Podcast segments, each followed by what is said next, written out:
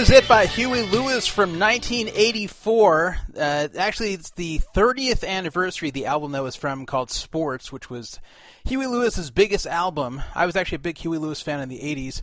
And uh, actually, someone asked in the chat room what happened to Huey Lewis.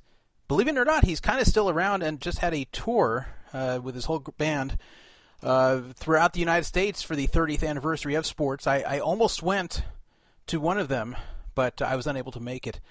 But anyway, uh, no significance to the song. I just felt like playing it. And uh, welcome to Poker Fraud Alert Radio. This is the Druff and Friends show. Tonight, I don't have any friends. Tonight, I'm by myself, but uh, you never know who will join me. Sometimes we get people joining me on the show as co hosts as the show goes on. So if you've co hosted before, or if you would like to co host and haven't before, let me know. You can send me a message in the chat room which is on pokerfraudalert.com, and uh, just uh, go in there. You know, click chat. You need an account on pokerfraudalert.com to chat. I will be reading the chat room as much as possible during the show, but of course, it's a little bit tough for me to read everything when I'm doing everything when it's me all by myself. But I'll try. If you want to call into the show, we do have a call in number. We actually have two call in numbers. The first number is 775 Fraud 55 775 372 8355. Make sure to show your caller ID by either dialing star 82 before or just find a way to do it with whatever method you're using to call me or or you can also call the Mount Charleston phone number. I have a 702 phone number, which is not Las Vegas. It's actually Mount Charleston. It's an old 70s phone, sits on top of the mountain, and it forwards over here. 702 430 1808. 702 430 1808. I see Seriously Serious in the chat, one of the popular rotating co hosts who uh, sometimes joins the show, but he hasn't been a co-host on this show since he got his job at Bluff, and I understand, you know, that they may have rules against that, and of course, real jobs come first before fake jobs, like being a co-host on this show. But if he would like to be a co-host, of course, he's welcome. Otherwise, I'll do it myself. Now, I'm going to be honest with you guys tonight. We're not going to have a really long show, and uh, that is because somebody needs to watch my son, Benjamin and uh, his mother will not be able to stay up that late tonight to do it. And Benjamin's like me. Uh, ever since he was a very, very young child, well, he's still a young child, but since he was a very young baby, he's always wanted to stay up late. And uh, these days, he still goes to sleep like 10:30 at night, and often stays up later than his mom does. And tonight, she just cannot stay up very late, so I'll have to get through the material on this show as quickly as possible I know some of you like the three, four, five hour shows, but probably can't do that tonight.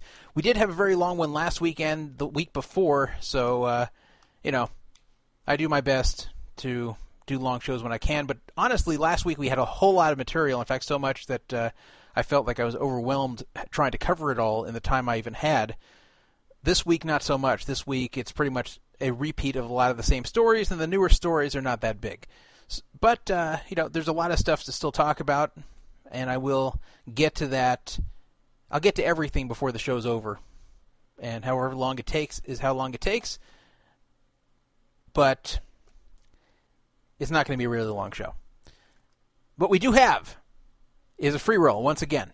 Very, very generous users on Poker Fraud Alert. These free rolls we have every week are sponsored by the users of the site. The listeners actually give money to give to other listeners. We have a very generous community.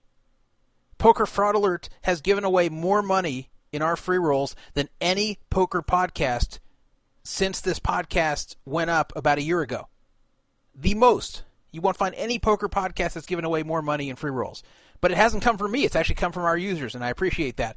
This week we have a $51 free roll. It starts at 7:40 Pacific, which is 20 minutes from now.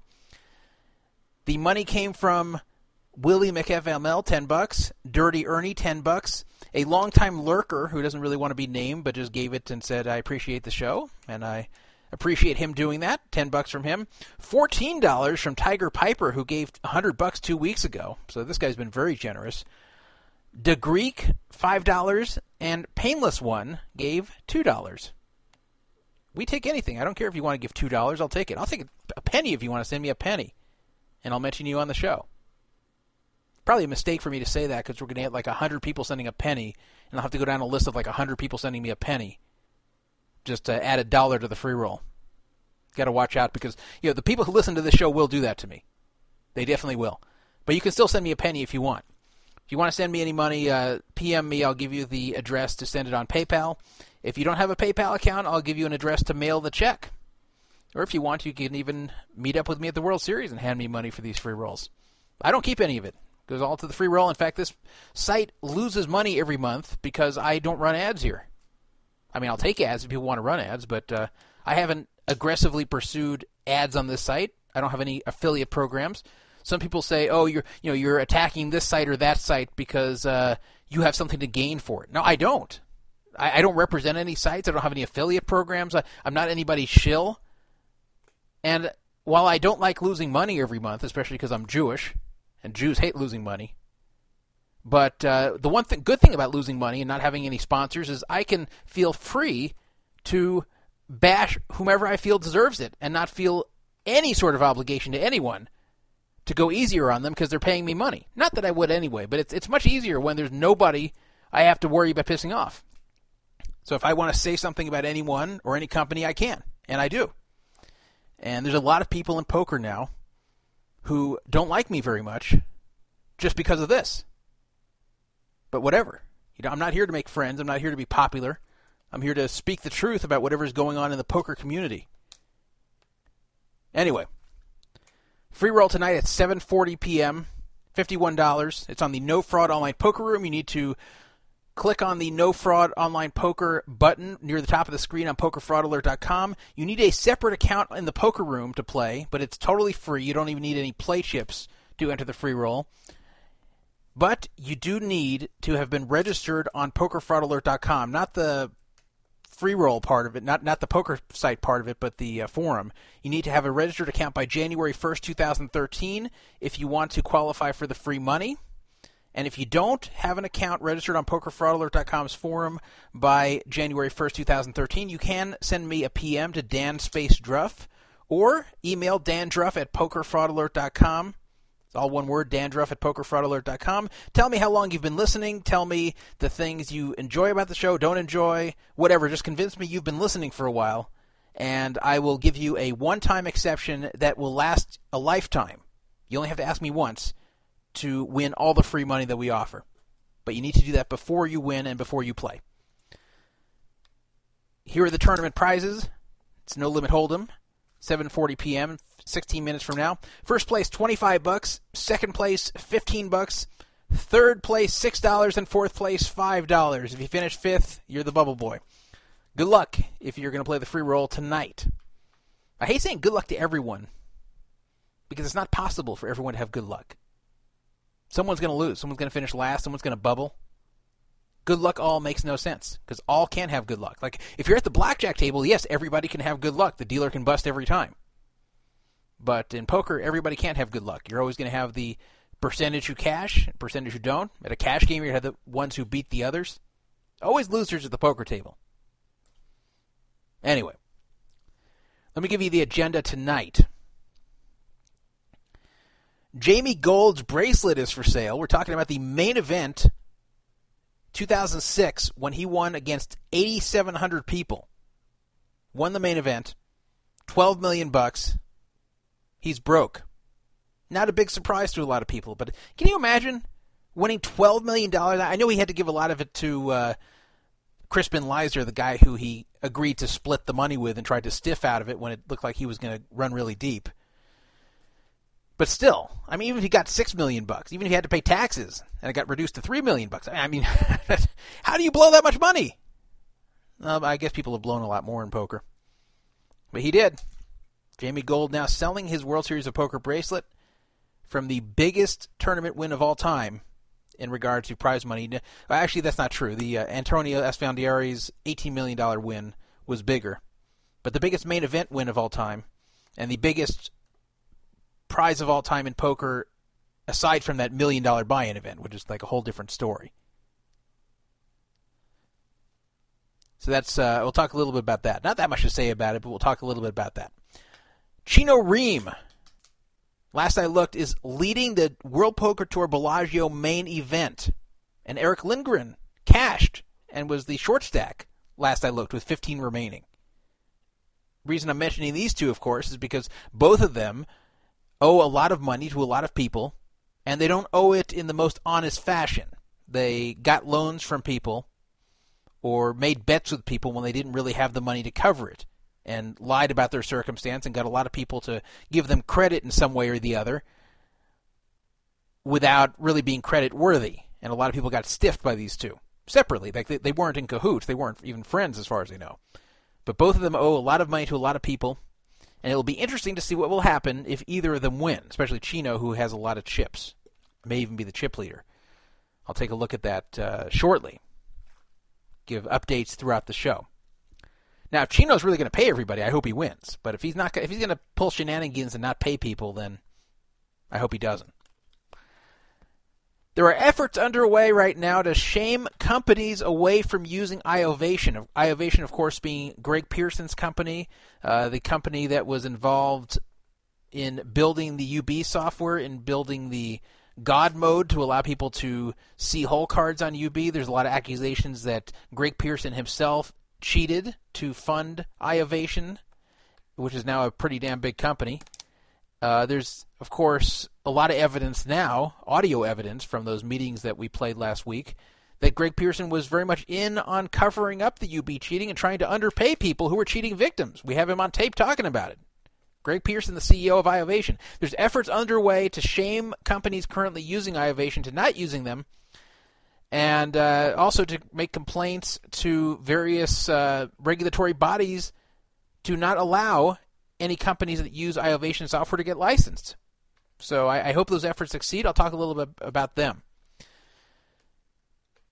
Ultimate Poker, speaking of iOvation, they were using iOvation software to verify people's identities.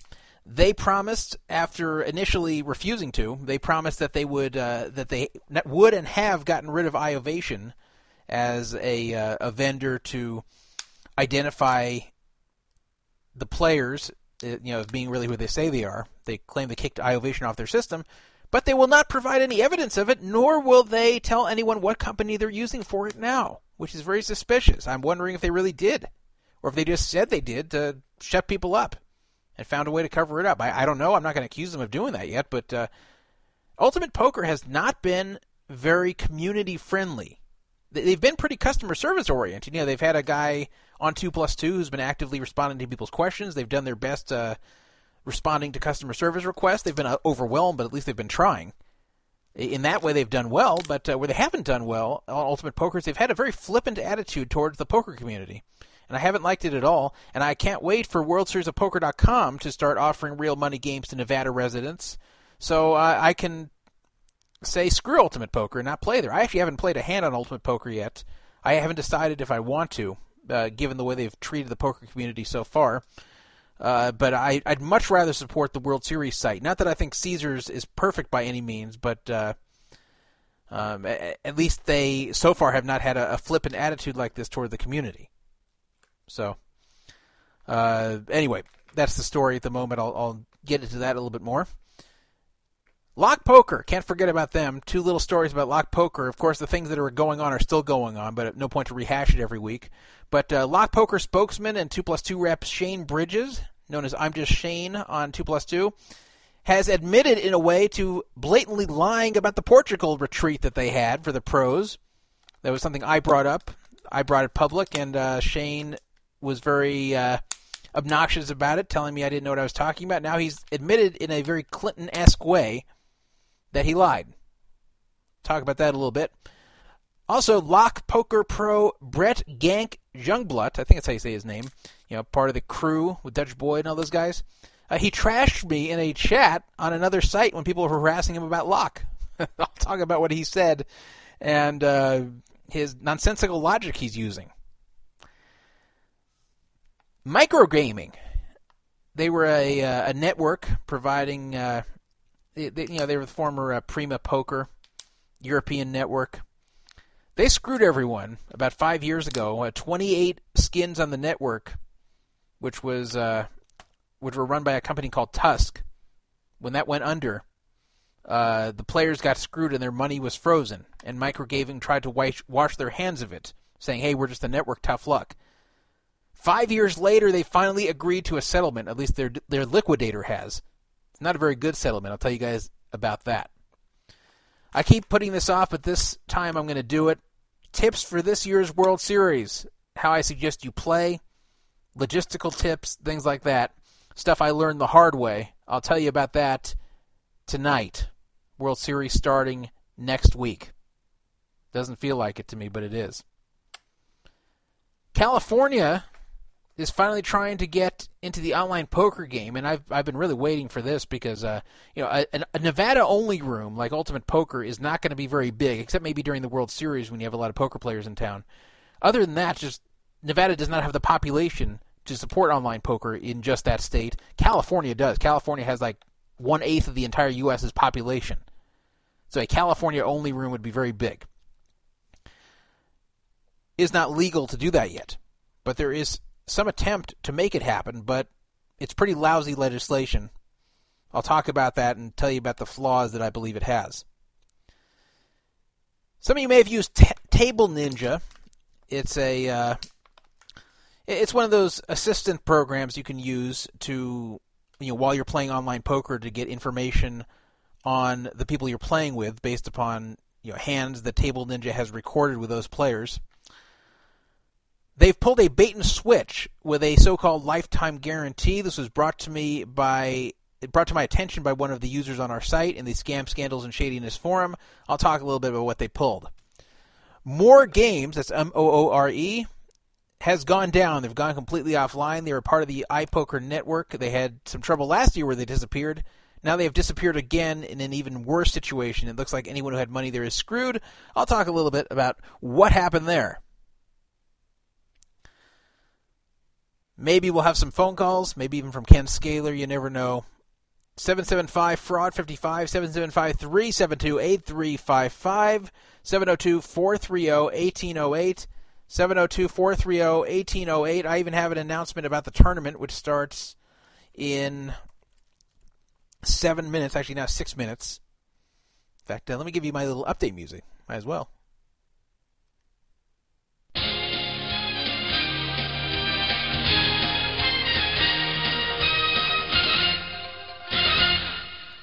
Eric Ryland, the guy with the big eyebrows, you know, the the kid who was uh, 16 years old and took a lot of uh, abuse on these forums all that time ago. Now he's over 21. I don't know if he is 21, but he's at least 21. He has moved to Las Vegas. I do want to meet him. I've never met him in person. He is generously offering a $5 bounty on himself for this tournament. So in addition to the prize pool, if you knock out Ryland, email me and I'll send you five bucks. This is courtesy of Eric Ryland, also known as just Ryland. And he's grown up a lot over the years. You know, he was uh, he was very immature when he showed up when he was 16, but that's to be expected of a 16 year old. But uh, a very different person now at age uh, 21 or whatever he is. And I look forward to meeting him. I think he's really tall. Also, I think Eric Ryland's like six foot seven or something crazy like that.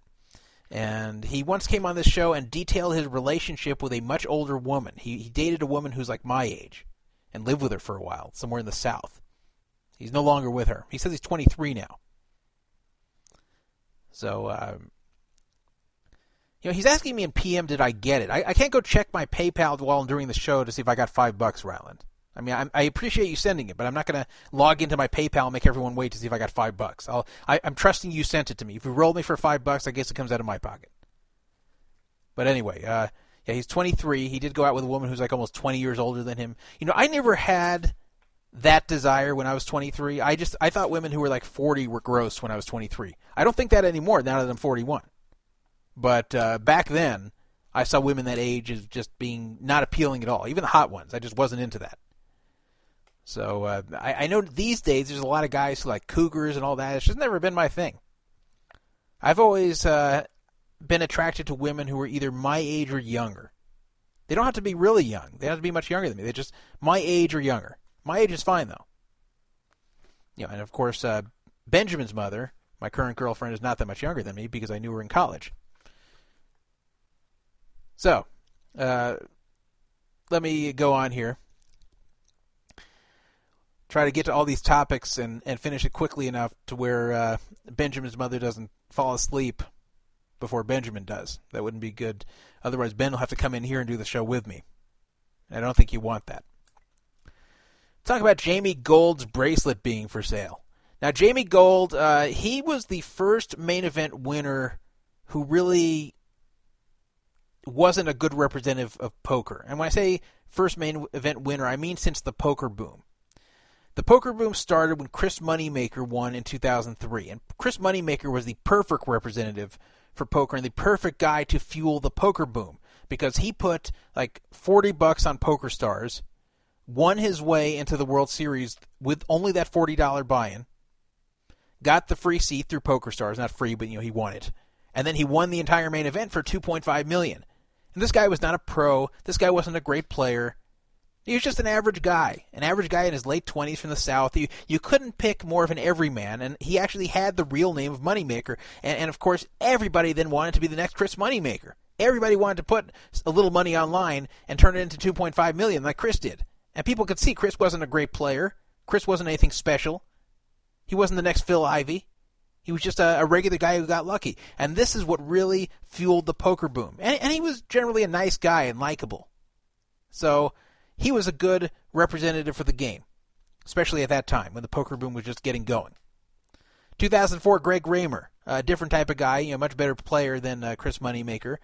But you know, aside from getting busted recently for uh, soliciting a prostitute, uh, you know, Raymer was well spoken. He was intelligent. Uh, seemed the like the opposite of a degenerate. Seemed like a good guy. Seemed like someone he could trust and like. So he was a good representative for poker. Joe Hachem, well, you know, he, he became a whiner and uh, people got to dislike him and for good reason in subsequent years. But at the time he won in 2005, you know, he was the uh, the loud Aussie guy and had kind of a big personality and people people liked Joe Hachem for the most part at least at the time. So he was a pretty good representative for poker. But then came Jamie Gold in 2006. Now, 2006 was the biggest field tournament, at least live tournament, to my knowledge, that has ever occurred. 8,700 plus people. And Jamie Gold won it for $12 million. However, this was not without controversy. Uh, first of all, Jamie was just very obnoxious at the table. Uh, some people felt the obnoxiousness helped him win with, with the table talk he did, but he was just very obnoxious and unlikable at the table. And uh, he also did these weird interviews. He did an interview during the uh, the time he was the chip leader for a few days, where he said he doesn't want to win; he wants to finish second, which is very peculiar. Like who who would ever say they want to finish second in the main event and doesn't don't want to win? It's the strangest statement you'd ever see. It wasn't even true. It was just a weird thing for him to say. That was when it started to be clear to everybody that this guy was was not all there. Then came the bad story. Most of you know about this, where he got his seat for free through Bodog. Uh, he negotiated with Bodog that you know he was uh, like a very low rent agent, and he said if he gets uh, he asked Bodog if I get you a celebrity to play and wear Bodog clothing, will you give me and my partner Crispin Leyser both seats to the World Series main event? So Bodog said, okay, sure. So he got them some minor celebrity like Matthew Lillard or something. And he's like, okay, we got you Matthew Lillard. Uh, give us both seats. So Bodog wasn't very impressed and said, look, you know, you just got us Matthew Lillard. We're not giving you two World Series seats. Uh, we'll agree to give you one World Series seat, and, and Matthew Lillard can wear our clothing, and, and we'll pay for him too. So Jamie Gold and Crispin Leyser agreed. Then they had to decide who was going to play between the two of them. Jamie Gold convinced Crispin Leyser that he was the better of the pl- the two players, you know, that he was the better player there. So he took the seat with the agreement that they split whatever they win 50-50. They had nothing in writing, just a handshake agreement. Course, uh, then Jamie Gold ran super super well, was the chip leader for days. Crispin Leyser started to worry that maybe Jamie Gold is going to stiff him, kept calling him, and Jamie Gold finally after getting frustrated with being hassled with all these phone calls. I, I don't blame Crispin; he did the right thing because Jamie Gold was going to screw him. Uh, Jamie Gold left him what's now known as the six million dollar voicemail message, where he said, "Stop bothering me. I'm trying to play here. You'll get your half. Just stop calling me." Something like that. I, I don't know the exact quote, but it was something like that, where he made it clear that Crispin was going to get his half. So Crispin recorded that message, which was admissible in court because Jamie uh, knew he was recording himself there, and uh, filed a lawsuit against Jamie Gold when Jamie did try to stiff him and give him nothing after winning 12 million. And uh, there was some settlement eventually, months later, out of court. It was never disclosed what it was, but it couldn't be that much less than half because uh, you know, Crispin had him dead to rights there in that case, as he had that recording. So I, I imagine it wasn't a six million dollar settlement. Otherwise, uh, Jamie Gold might as well tried to get a, a, miracle win in court. But it was probably something like five million or uh, something like that. Something like where it was worth it for Crispin to just take it and not take the chance of losing, and, and worth it for Jamie to not have to give away the entire six million. It's a real scumbag thing to do, though and the public had really soured on Jamie by then. And while guys like Chris Moneymaker and Greg Raymer were getting a million bucks per year to represent poker stars, Jamie Gold, who had a contract then to represent Bodog for free just because he was bought into the event, he actually got dropped by Bodog. Bodog actually threw Jamie Gold's endorsement in the toilet. They said, We don't want you endorsing us. You're gone. We're kicking you out. So Bodog actually had the biggest main event winner of all time representing them, you know, contractually obligated to represent them for the next year, and they, they said, forget it. We don't want you even for free. So that was a real slap in the face. You're Chris Moneymaker and Greg Raymer are getting a million bucks to represent a site, and Jamie Gold can't even do it for free. And Bodog didn't want him, and I don't blame him. So uh, Jamie Gold then did not make use of his money very well. Appeared on those uh, high stakes poker shows on TV and played like a donkey. There's a big difference between how you play cash poker and tournament poker. I won't bother to go into that, but uh, most of you are experienced enough in poker to know that that the, a good style in one is not a good style in the other. So uh, Jamie was chunking off money big time on high stakes poker. There's also rumors he had a drug problem and other issues, and, and pretty soon the rumors are starting to fly around that Jamie Gold was playing relatively low limit games in, in card rooms and that you know, he likely wouldn't be playing if he had money still. So the rumors were flying around for a long time that he was broke. He was taking these uh, small-time endorsement deals, you know, with with small poker rooms. Pretty clear he was broke. Well, now we've got pretty much confirmation. Again, doesn't shock anyone. But um, let me uh, go to the auction. There's an auction here for Jamie Gold's 2006 World Series of Poker bracelet and watch. You get both of them for winning the uh, main event. In fact, I think you get both a watch and a bracelet now for winning any of the World Series events. When I won my bracelet in 2005, uh, it was made in house by the Harrah's Corporation, and there was no watch involved. Uh, they've since made a few partnerships with uh, companies that are both making the watch and the bracelet. I think right now their partnership is with Corum. So uh, anyway, Jamie Gold in 2006 got both a watch. Actually, I guess it's not the same. Oh, it is. It is the same watch. So uh,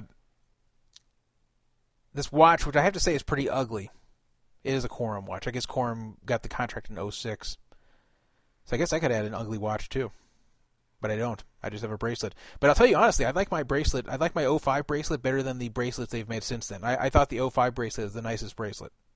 I'm not just saying that because that's the one I have. But getting back to Jamie Gold, uh, he has this watch that's like a it's like a deck of cards, like a royal flush kind of spread out, and uh, in the middle of the watch, it's kind of ugly looking.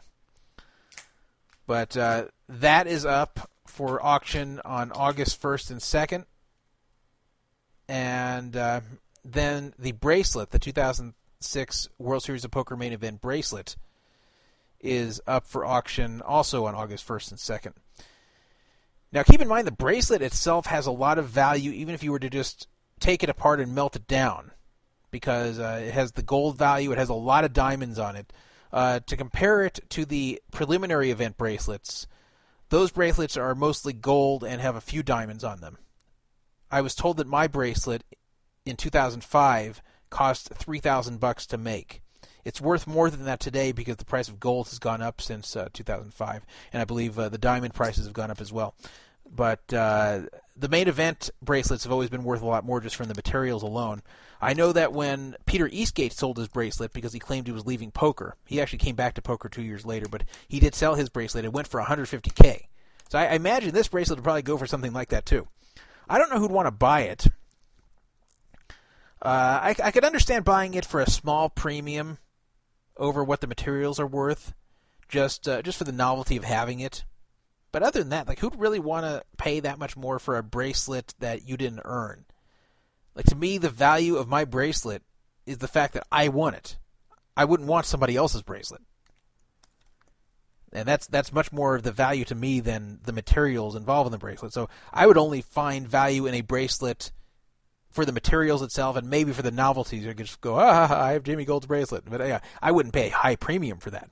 But there's always big fans of poker who will, I guess, kind of in the same way people pay for a, a baseball that uh, you know was somebody's uh, 700th home run or whatever.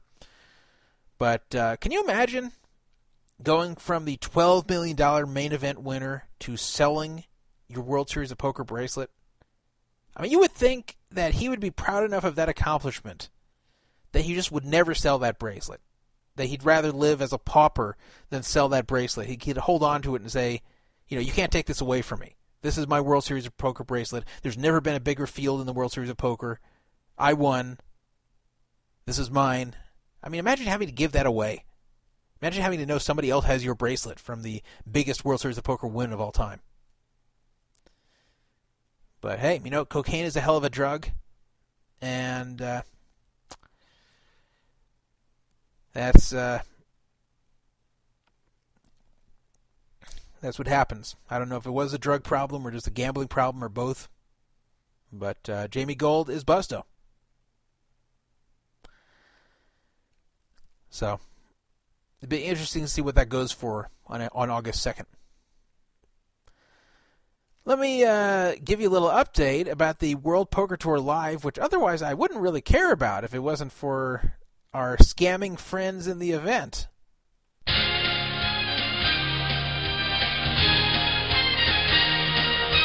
Scammer update!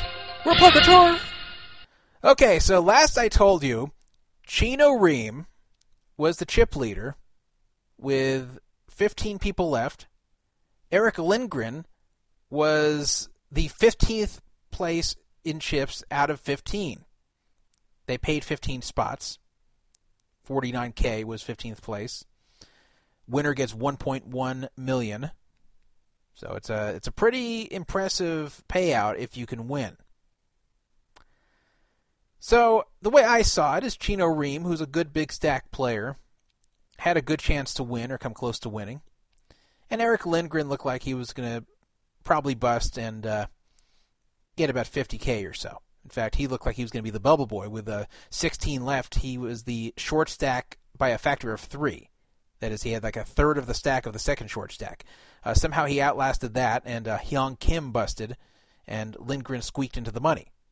Well, Listen to this update. Chino Rheem, right now the overwhelming chip leader, 3.7 million chips to second place Brandon Stevens, 1.9 million chips, almost double. Chino has almost double the second place guy in chips. I heard that he got really lucky with a queens versus aces hand.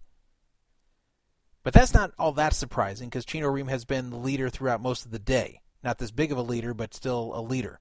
By the way, Negreanu is still in the field with a short stack. The surprise is Erick Lindgren, who has rocketed himself up to 1.8 million in chips to be third and almost second. Can you imagine? We almost have the situation right now with Chino Rheem being first and Erick Lindgren being second with 10 people left. Amazing. Lindgren was down to like 125,000 in chips. He now he now has 1.8 million. Can you imagine? if either of these two wins, I bet there will be people lining up at the door of the Bellagio to collect. The problem is they were not playing on their own money. I don't know this for certain, but you got to think it's true. This is an expensive buy-in. I think it was 25k or something like that. and uh, there's no way either of these guys had that type of money to just drop in the event. They were obviously put in by someone, yeah, maybe even the same someone, and they have to pay their backer first. I'm sure nobody puts in Chino Rheem unless they know Chino is going to pay them immediately and not give the entire 1.1 million to the various people he's owed money to for years. So the backer has to be paid first, whatever their portion is, and then uh, you know we'll see what comes out of uh, the remainder, how much they keep for themselves, how much they pay the people who owe them. But can you imagine all the people are going to show up to collect the money immediately? I mean, I would be right there right now, watching and waiting and standing there by the cage to collect from these guys if they owed me money. So if by any chance you're listening to this and these guys owe, owe you money, get down there right now. Forget this show. Just get down there. Actually, don't forget the show. You can actually listen to this on your smartphone. Do you know that? You can actually listen to Poker Fraud Alert live on your smartphone. Just go to the radio tab and, and follow the link to do it. But definitely get down there because this money is not going to last long even if they win. Now, I don't know if they're going to play it out today or if they're just going to get to the final table and play it tomorrow. But uh, it's probably going to be finished off tomorrow. So 10 left. Actually, I said 10 left. Someone's correcting me that there's 10 left. I said 10 left. Can you believe that, though? I, I, I, Lindgren really shocks me. Not that he's a bad player, but just anybody's down to that short of a stack, one third of the second shortest stack, you're pretty much done.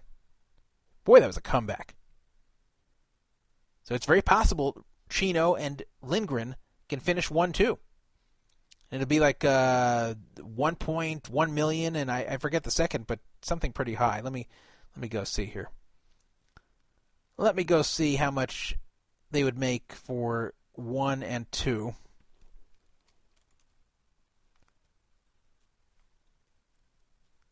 First place is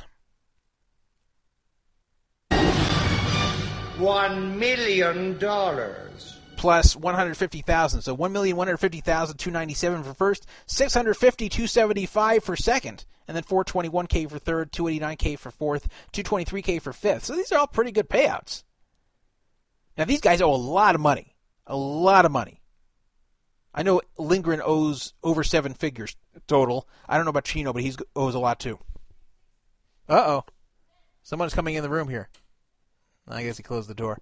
Thought Ben was going to have a another guest appearance in this show. I hope if these guys have any form of conscience at this point, I hope that these guys pay out every dime that they can to the ones who owe them money.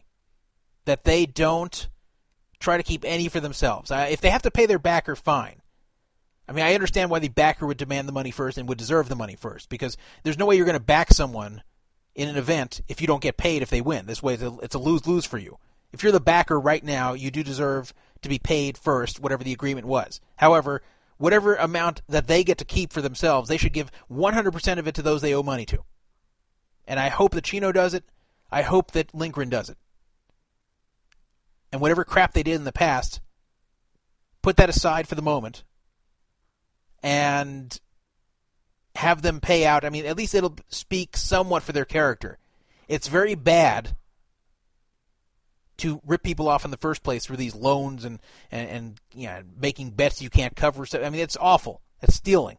But at least once you've been caught doing it, at least pay people, pay people back. It doesn't make you a good person, but it makes you a lot better person than if you still try to worm out of paying it when you win 1.1 million at the World Poker Tour. So I really hope that uh, every penny they make goes toward paying people back. And by the way, Chino has been pretty hot recently. Chino has won 43k in the preliminary events of the World Poker Tour. Now these have been pretty small fields, but he has two seconds and a fourth, adding up to 43k.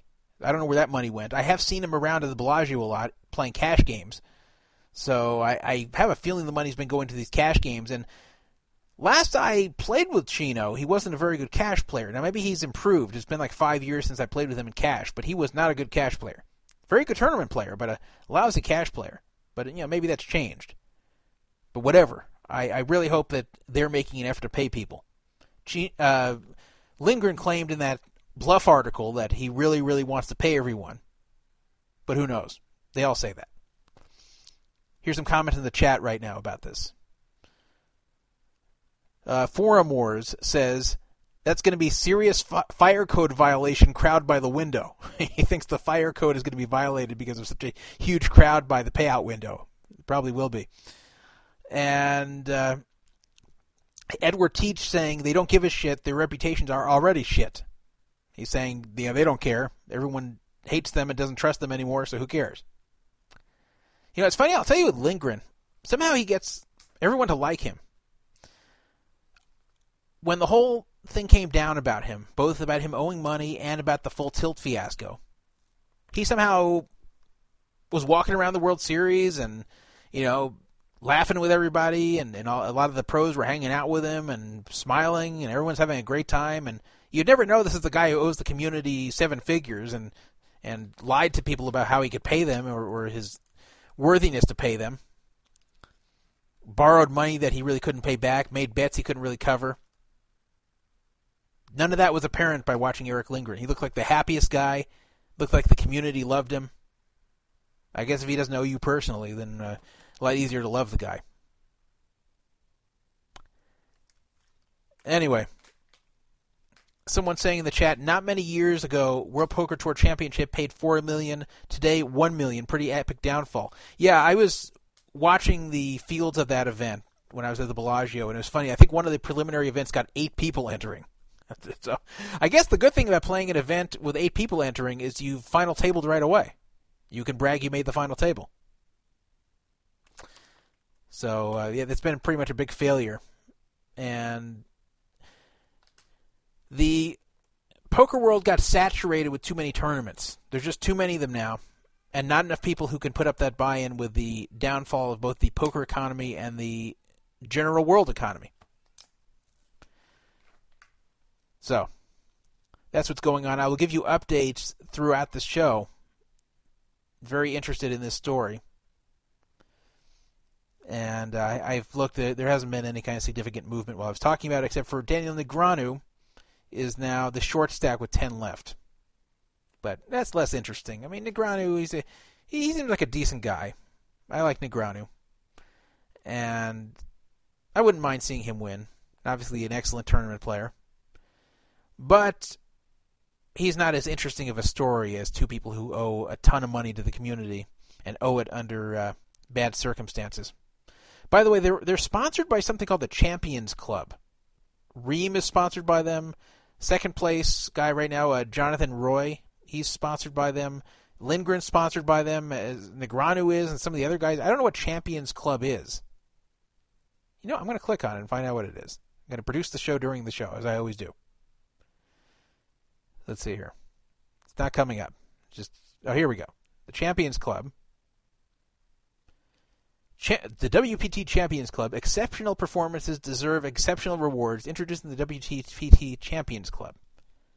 Still don't know what that is. Or how you become a member, how they sponsor you. I don't know. Oh, hold on. Uh, oh, I think it's if you're a past World Poker Tour champion. How do they sponsor you? I, I don't know. Weird. Well, let me uh, go on to the next topic. We'll be watching that tournament as the show goes on. If you're listening in the archives, I apologize if you already know the results. It's kind of like listening to live sports updates the next day when you already have watched the game. So there's an effort underway to shame companies that are using iOvation.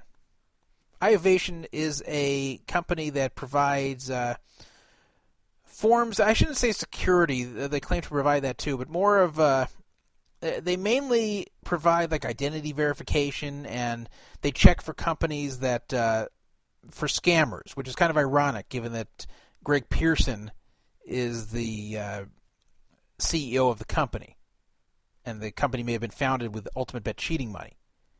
But regardless, uh, iOvation, uh, they were used by Ultimate Poker, the current legal online poker site in Nevada, to check that uh, the identity of the players was legitimate. So you come on and say who you are.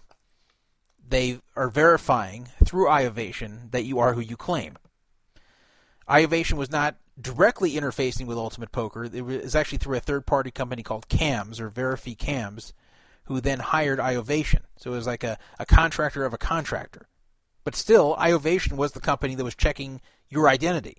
They were actually getting your social security number and and uh, using that to check your identity, which is pretty scary. Greg Pearson's company getting your social security number through the first legal online poker site in the U.S.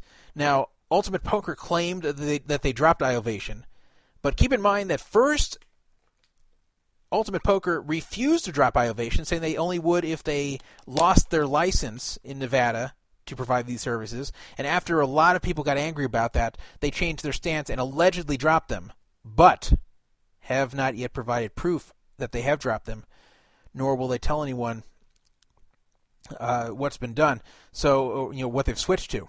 We'll talk about that in a little bit. But uh, I, I want to talk about a little bit regarding the uh, attempt now to go after iovation further and get them to lose even more clients.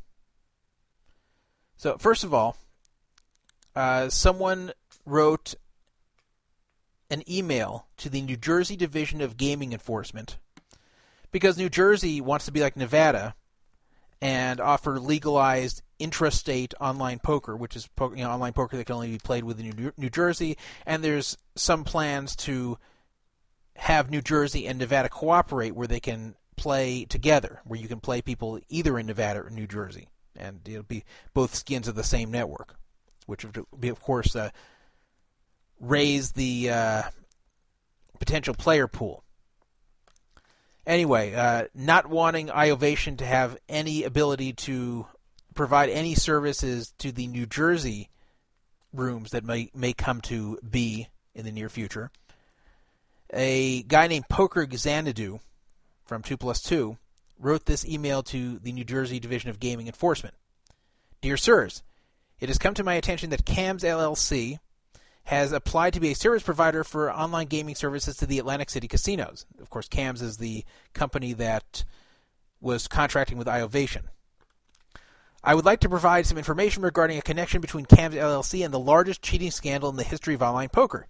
CAMS LLC is a, a vertical market company operated by Verify, offering the Verify Intelligence Suite to the online gaming industry. Iovation is the third-party vendor to Verify and CAMS, supplying agent identity verification services and player fraud prevention for the Intelligence Suite. Two of the co-founders of iovation, Greg Pearson and Jon Karl, were the, also the founders in 2000 of the once popular online poker site Ultimate Bet. So these guys were the founders of VUB. Can you imagine them offering services now and, and and these services being accepted for the legal online poker sites in the U.S.? I mean, that's crazy. Can you imagine the the guys who founded UB and possibly directly cheated people and definitely worked to cover it up are now providing services to, to the legal poker rooms in, in the U.S.? I mean, that's just unfathomable, but it's true, or at least it was true. In 2008, this is the letter continuing. The Ultimate Bet super user scandal came to light through the investigative work of a number of astute players. Through further investigations by both players and the, eventually the Kahnawake Gaming Commission, it was found that a God mode was written into the Ultimate Bet software, allowing those in the know to play on the site while seeing all the cards of the other players. This was used starting in 2003 to steal tens of millions of dollars from registered players. The hard evidence points to knowledgeable participation of both Pearson and Karl in the Ultimate Bet scandal and the siphoning of millions of dollars from the stolen poker funds into the development and operation of iovation. So he's saying here that they stole UB funds and developed iovation with it, and that's the company now operating with stolen funds. You know, they built the company with stolen funds. Ironically, detection of exactly the sort of cheating which was perpetrated on Ultimate Bet was part of the design intent of iovation, originally called IE Logic software. And that's what's also funny, is that while they were stealing, they were providing security services. So the letter goes on. Uh, here are some sources which provide further background information on the scandal, and he puts a few links there. Information on the evidence has surfaced which shows the direct involvement of Greg Pearson in the Ultimate Bet cheating scandal. It can be found here and uh, shows the the uh, audio evidence. The four voices in the audio files are Russ Hamilton, a player and principal of Ultimate Bet who used the God mode to steal player money, Greg Pearson, Daniel Friedberg, legal counsel to IE Logic and later an executive of, of COPSA, which became the corporate owner of UltimateBet, and Sanford Miller, business partner of Russ Hamilton and lawyer specializing in offshore wealth management. Travis Makar, a former assistant to Russ Hamilton, holds this evidence and many more documents related to the UltimateBet cheating scandal and cover up. He can be reached at, and they gave some email or phone number. Any participation by any person in any online poker site scandal should not be overlooked in the licensing of companies for U.S. regulated online gaming. These persons should not be afforded any opportunity to benefit from the players who are being protected by the New Jersey gaming laws and regulations. Please let me know if you will take this information into consideration in their background for the licensing of CAMS LLC. Sincerely, and he signed his name. So they responded Dear Mr. Whatever, your information was received by the division and will be reviewed. Please be advised the division policy does not allow us to comment on investigations for license, licensure of status of same or, st- or status of the same. Should we need additional information from you, you we will contact you. Uh, Louis S. Rogacki, Deputy Attorney General, New Jersey Division of Gaming Enforcement. So they're basically saying, thanks for the info, but we're not telling you what happened. Which I guess is the way they handle things at the government. Which is fine, but I really hope they take this seriously. So good for Poker Xanadu for submitting this well written letter to the New Jersey Division of Gaming Enforcement. And hopefully this will be the first of many attempts and successful attempts to prevent uh, iovation from providing services in the legalized online gaming market that is emerging in the U.S. I mean, they anyone involved with UB and the cheating from them should just be completely shut out of the legalized online gaming market. And this includes iovation. This includes anyone who uh, in management or ownership of UB. This includes Hellmuth and Duke. Any of the people who benefited from this, who were willfully ignorant, who helped cover things up, who stole the money, whatever. Anyone who is highly suspected of being involved either before or after the scandal should be excluded from any involvement in the legalized online gaming world.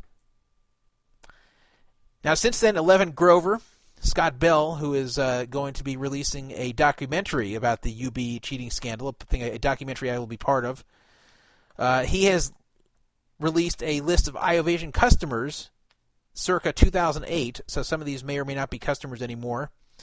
But uh, he released a big list of these uh, customers. Uh, most of these I don't recognize, but uh, I'm going to quickly read them from 2008, and then I'll read some others that are rumored to be iovation customers. So here's the list of iovation customers that Scott Bell has verified as of 2008. Uh, Cupid, Online Booty Call. So notice these are not all gambling sites. Fling.com, GreenTube, Global Personals, a lot of personal dating type sites. Sporting Bet, First Beat Media, Las Vegas from Home, NCSoft, Ultimate Blackjack Tour. that was also probably funded with uh, UB cheat money. Full Tilt Poker, which I don't believe is the case anymore. Back in 2008, that was true. Nexon, Home Shopping Network, Vesta, Donimus, ECM, GE Money, Weststar, Click and Buy, 24 Hour Poker, Pay by Cash, Betdaq, Joyous Power, Artix Entertainment, Nitrive USA, Handango, Zynga. Imagine Zynga. I don't know if they still use iovation, but they did back in 08. TH Sale, Dubit, Instinct, Bingo.com, Direct NetPay, Blue Square, Paltalk, Sparter, Area Marketing, Item Mania, Gar- Golden Arch Casino, Red Planet Gaming, Interconsult, and these are ones that are rumored. The next ones: uh, Intertops, BetCris, Bodog, MiaPuesta.com, Blue Square, Jaxx, that's J A X X, Knoxwin, BetUK, Sunmaker, Diamond, Ladbrokes, BWin, Bet365, William Hill, St. Miniver, Money Bookers, Virgin Casino, Sky Betting, and Gaming. Can you imagine? These are a lot of big names here. Using iovation software, or at least have used iovation software. These companies need to be shamed out of using iovation software. Some of them you can't force through any kind of regulatory matter because they are uh, foreign companies that are poorly regulated. But uh, there should be as much pressure as possible put on all these companies to not use iOvation software. Now, they're not all going to drop it. A lot of them will give you the finger, but uh, there really should be pressure. If you if you use any of these companies, if you're a, comp- a, customer of any of these companies, please try to put pressure on them to stop using anything iOvation provides. iOvation should be out of business. Greg Pearson should be in jail. And while a lot of that is wishful thinking, at the very least, this community should try to shun iOvation and Greg Pearson as much as possible after what he did. So, uh, that event is uh, that that effort is on the underway. I applaud people like Scott Bell and Poker Xanadu for doing this, and uh, I think even the PPA is getting involved. The PPA is finally doing something that, that I like. They, they're uh, supposedly uh, in their last update mentioned something about this. So that's what we need. We need everybody in poker to get on board for this. Everybody in poker needs to shut out the cheaters as much as possible. Everybody in poker needs to object every time one of the cheaters has any kind of access into the emerging online poker market. Annie Duke becomes a representative for any site, we should raise hell. Phil Hellmuth becomes a representative of any site, we should raise hell. Any site that uses iOvation, we should definitely raise hell. Greg Pearson should make a penny from the poker community, at least not the legal poker community. And preferably nobody in the poker community. As the only way to fight this is for the community to get together and stand up and say, we're not going to let the cheaters make money from us anymore. They should be all persona non grata. If they're not going to go to jail, if they're not going to be criminally or civilly charged, at the very least, they should be prevented from making more money. And no excuses, no uh, no bullshit press releases that exonerate themselves, nothing. They were either willfully ignorant, cheated themselves, or participated in a cover up or all three. Anyone involved should not be part of the poker community going forward as much as we can prevent it. And I applaud anybody who makes efforts to make that happen. Let me talk about another shady company where there should be a lot of pressure from the public against them for their actions talk about them just about every week on this show. Lock Poker. Now, I'm not going to go over all the different things Lock has done. If you want to hear about it, you can listen to last week's show, the previous week's show, especially. You'll hear all about Lock Poker. But Lock Poker spokesman Shane Bridges, he posts this "I'm just Shane" on two plus two.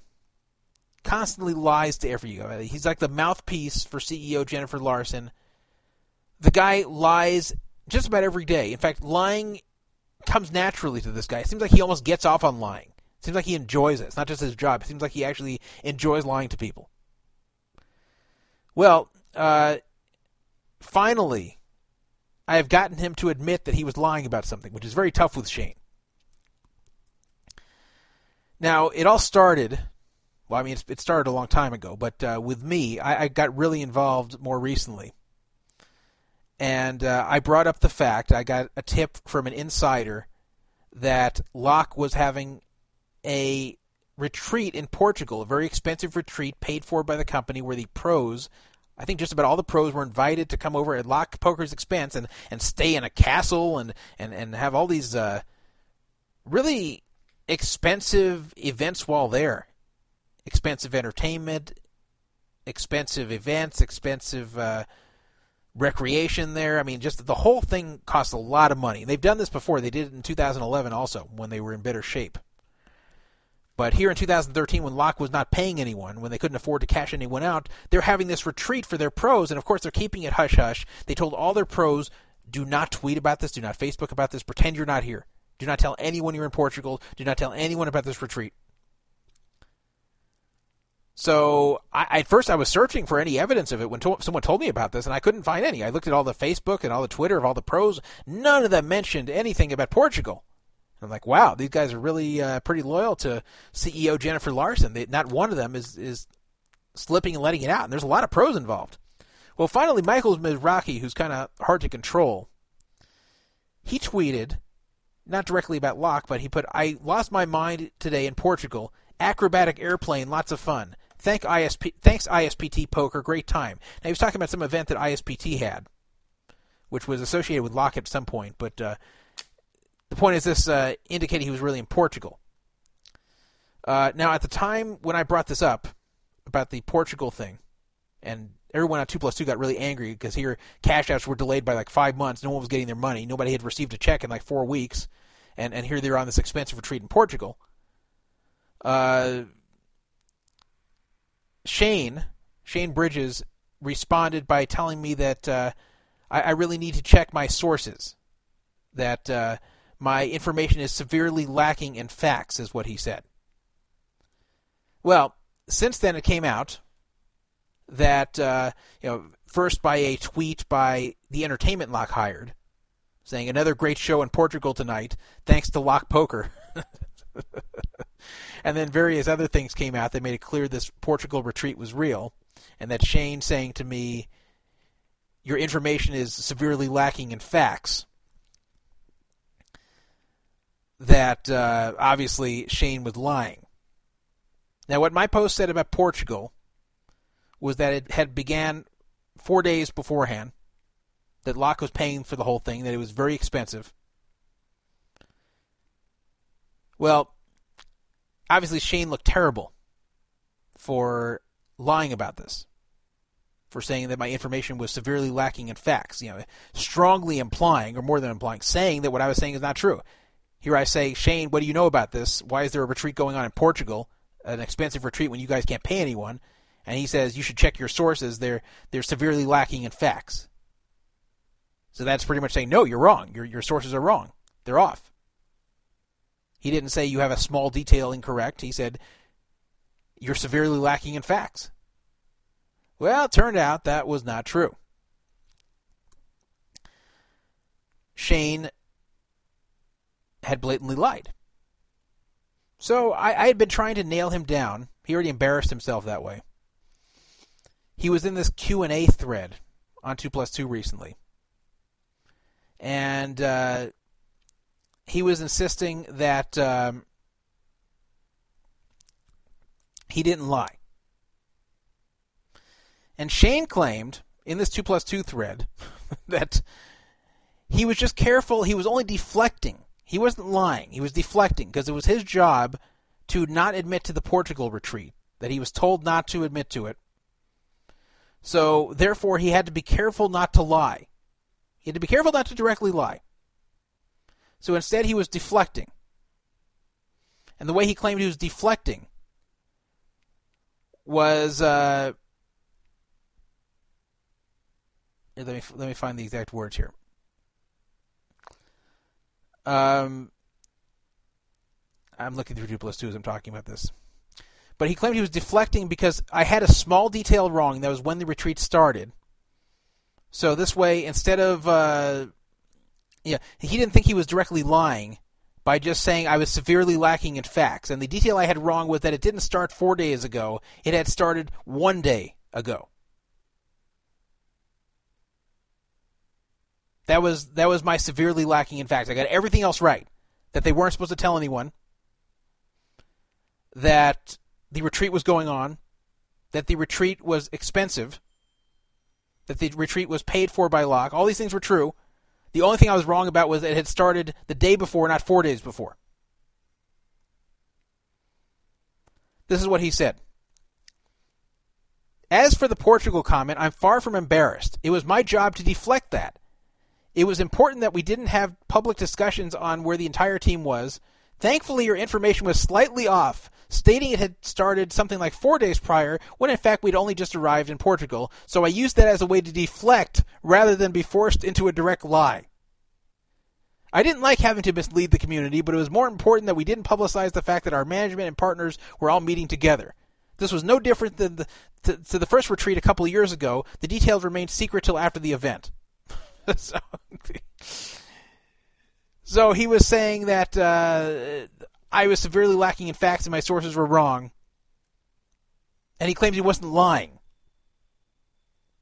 Because he says that uh, the small detail of, of the date it started was where I was severely lacking in facts. I mean, the guy blatantly lied, and now he's admitting to it, but not admitting to it. And yet he wants you to trust him. He blatantly lies, says it's, quote, deflecting, says it's his job to deflect, but you're supposed to trust him. Anything else he says, you're supposed to trust him. About cash outs, you're supposed to trust him. About the fact that Lock has money and hasn't spent all the player money and stolen the player money, you're supposed to trust him. You're supposed to trust Shane about everything else, but when he feels like it, he can deflect and and and say that's not lying. I mean, he blatantly lied. Now the Portugal thing, it's it's not a huge deal, other than really offensive that they're spending player money to go party in Portugal when they can't pay anyone. I mean, that's pretty bad, but that's not the main cause of all their problems.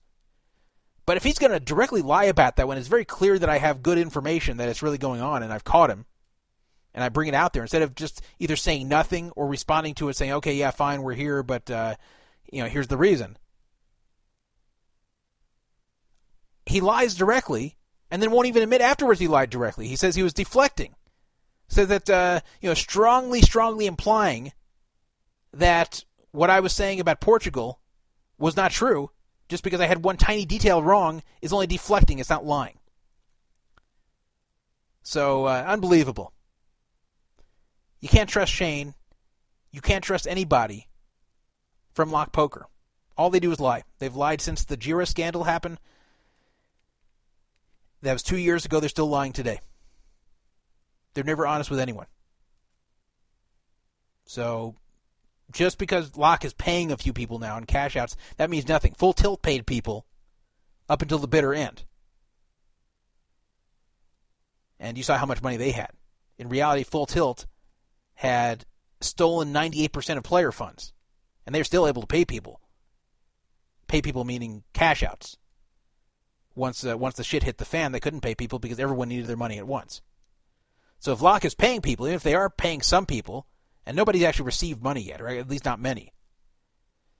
Um, there's some people who are supposed to receive it in the next week, and I guess a few have actually received it. But uh, even if there are some people receiving money, that doesn't mean they have everyone's money. That just means they have a very small percentage of everyone's money that they are able to pay out at the moment after not paying anyone for six weeks, and the cash out's being five months behind still.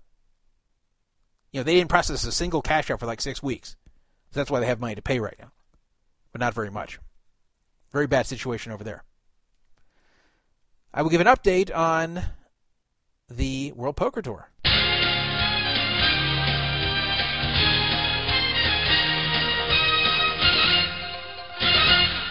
Not all that much change, but Chino Rheem has broken the 4 million mark, 4.24 million ahead of Jonathan Roy with 2.050 million. So Chino has more than double the stack of second place. Erick Lindgren still in third with 1.89 million. So, very interesting to watch this one. I really hope the people who they owe money to get paid. That would be at least a happy ending.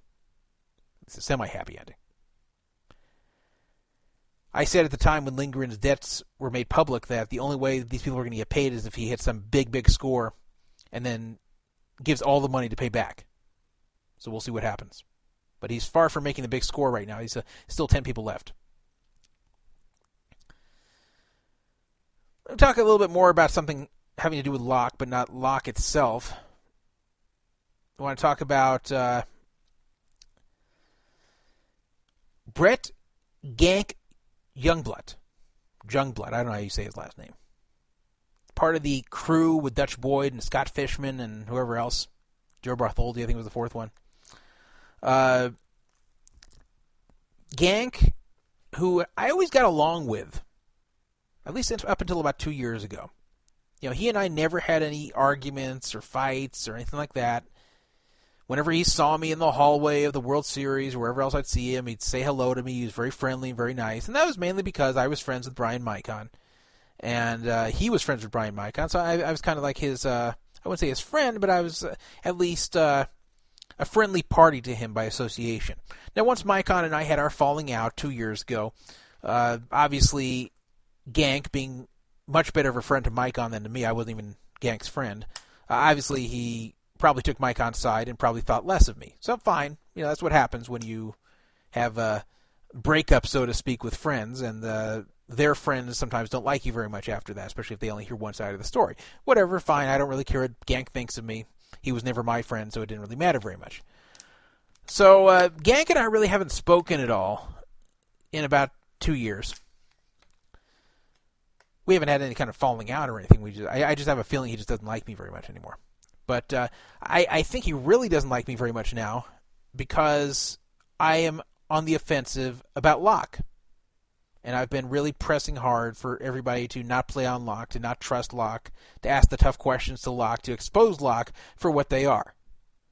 And uh, this bothers Gank, who is a Lock pro, who is, it's no secret Gank doesn't have much money. Gank uh, is, is looking for stakes for the World Series.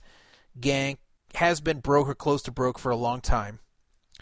And that's why he wants to stay as a lock shill. That's why he wants to be a lock pro. There's, that's the only reason for it. Uh, now, Gank is not someone who's gullible or stupid. Gank was one of the people at the forefront of criticizing UB and criticizing AP.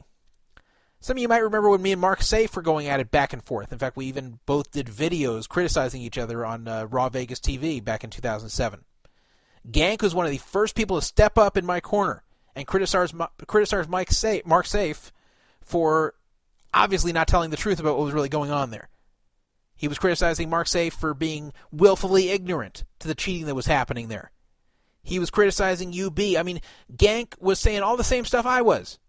Gank was saying all you shills for UB, all you apologists for UB, all you people who have something to gain financially by supporting UB, you're lying to the public to enrich yourselves. How dare you? Gank called him out. Gank stood up and called them out just because he felt it was the right thing to do. I know other people who were friends with Gank going back many years who've told me that Gank was always disgusted by the shadiness of people in online poker and how people in online poker, uh, especially you know operators of online poker sites, cheat people constantly. Now it's kind of strange he was such good friends with Dutch Boyd who essentially did that. But putting that aside, Gank really was personally bothered, just like I am, to see online poker sites cheating the community, and that's why he was so vocal about UB and AP. And uh, that's why this always really bothered him. And to an extension of this, Gank put a lot of time into the Occupy Vegas movement. Now, I'm not a fan of the whole Occupy movement. Uh, I, am more of a conservative. I'm not like a Tea Party conservative, but I'm, I'm generally a conservative. I was not really a fan of the Occupy movement. I felt a lot of it was misdirected. I felt that the concept wasn't bad, but it was misdirected. But uh, you know, I'm not going to get in that whole political discussion. But Gank was very, very much involved in the Occupy Vegas branch of the Occupy movement, and where I have to agree with Gank, and where I have to agree with a lot of people involved the Occupy movement, was that the roots of the movement were to fight corporate corruption. And there is a lot of corporate corruption in the United States there are a lot of corporations who need to be exposed for, for things they are doing that, that the public doesn't know about. And, and for a lot of unfair and, and, and in some cases illegal things that are happening. And uh, and if a movement like Occupy you know wants to focus on that, I'm all for that. Unfortunately, you know, Occupy focused on a lot of the crap where uh, people were generally entitled to you know people who just didn't have much money felt that they were entitled to everyone else's money was a, was the message of a lot of that movement. That's where I had the problem. But the anti corruption, the anti corporate corruption message from the movement, I can agree with. So here we have Gank, who is at the Occupy Vegas movement, very, very, very much against corporate corruption, very much against corporations that steal from the public, mislead the public, lie to the public. And now he's representing Lock Poker, a corrupt corporation that steals from the public, lies to the public, and misleads the public. Here he's telling people, come play on Lock Poker which does the exact same things I was protesting against at Occupy Vegas. I just don't get it. I don't get it. It's I, have laid out all the information very clearly in black and white, and I know Gank's read it about what's going on at Lock. And for some reason, Gank was easily convinced about the shadiness at UB and AP, but he's not convinced at all about Lock. And that's because UB and AP were not paying Gank, and Lock is. So suddenly, when a paycheck is involved, all of a sudden Gank uh, has become blind to what's really going on there. And this is otherwise a very principled guy who, who hates corporate corruption, who hates companies that steal from innocent people. But the one that's writing the, the paycheck, he just can't see it. So let me read to you some stuff he said in a chat on uh, another online poker site. Uh, one of our users here, and by the way, I didn't direct anyone to do this. Uh, people did this on their own. I, have not asked anyone to bother Gank or to, you know, ask him questions about lock in, in, in chat rooms or whatever. Like the, these people are doing it on their own and posting it on my site. So, um, let, let me tell you some things that Gank said.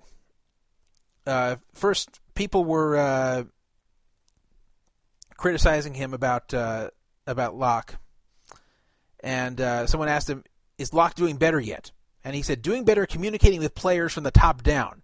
That's, that's, it's so funny how Lock is blaming all the problems on quote communication when first of all it was their own communication that was the problem, and they could have fixed it a long time ago, but they didn't want to fix it because they didn't have anything to communicate yet because they didn't have any money to pay anyone.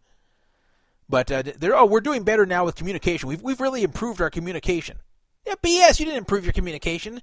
You stonewalled everyone for a month, and then then finally, when you got together a little bit of money to pay, that's when you start telling people, okay, we're paying you, and pay a few of them. But you haven't improved communication at all. People are still confused about everything. People people are still they still have no answers about anything that happened in the recent past or distant past.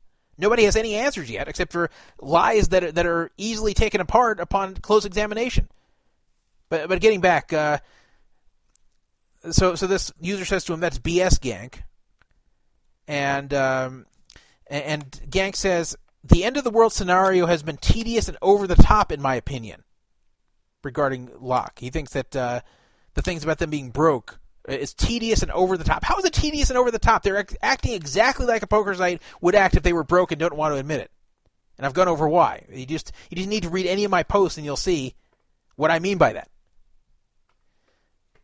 So uh, of course, people are still calling him out there, and uh, but, but uh, then Brett says, "I don't have much more info than the public, and I would not still be with Lock if I thought anything was set up shady." Well, that doesn't make any sense.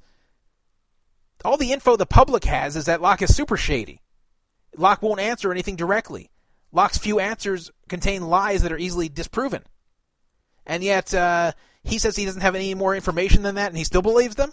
I mean, it'd be one thing if he says, "Hey, I know some things behind the scenes, but can't tell you guys, but I can tell you for sure they're fine." But no, he says, "Yeah, I don't know anything more than you do, but I, I believe them." Well, yeah, because they're cutting you checks. So then someone asked him if he'll come on this show. He says, "No, I will not do anything with Druff. He has been asking me to bash on Lock for years. He needs more social skills, IMO." well, first of all, that's not true. I haven't been asking him to bash Lock for years. I haven't said a thing to him uh, until re- very recently. I, I've basically ignored him for. Uh, I mean, I may have said something once a long time ago, but I haven't been hassling him to bash Lock for years. I, I've pretty much left it alone because I knew he was broke for the most part and, and needed that Lock paycheck, and I knew he wasn't going to listen to me anyway, and I knew he didn't think much of me anymore since my fallout with Micon. So I'm like, yeah, I might as well not bug the guy. It's going to be falling on deaf ears. So finally, I, I wrote an open letter to him when he showed up on 2 Plus 2 regarding the recent Lock situation, but that's about it. I haven't been asking him to bash Lock for years, but even if I have, it would be justified.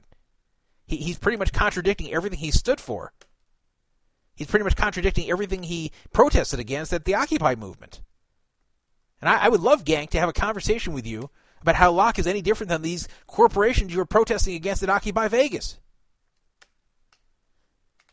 you know, if you want to be someone that protests all the corporations and, and takes up uh, the the populist causes and and uh, you know power to the people, et cetera, et cetera, I can't agree with all that. I think a lot of that is entitled BS, but there, at least I can respect it to some degree. I can respect being against corporation corruption. I can respect wanting the little man to have a fair chance. I can respect these desires, and to some degree, I even agree with you. But then when you represent a company that's doing just that, and because they're writing you a paycheck, you look the other way, you're just as bad as anyone who works for these companies you're protesting against. You may not like that when you look in the mirror, but it's the truth. And that's why I just don't get. I just don't get people who claim to have principles uh, in one area of life and put so much time and energy into those principles, but then abandon them when there's a little bit of money on the table for them to abandon them. So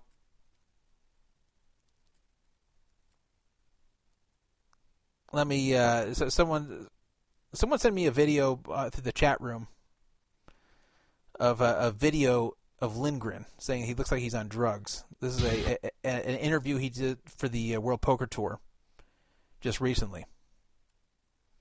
Maybe just today. I'll play it in a second. Let me finish with Gank and I'll play that. So uh, So he, he he drops his insult on me. I need more social skills, IMO. And what the hell?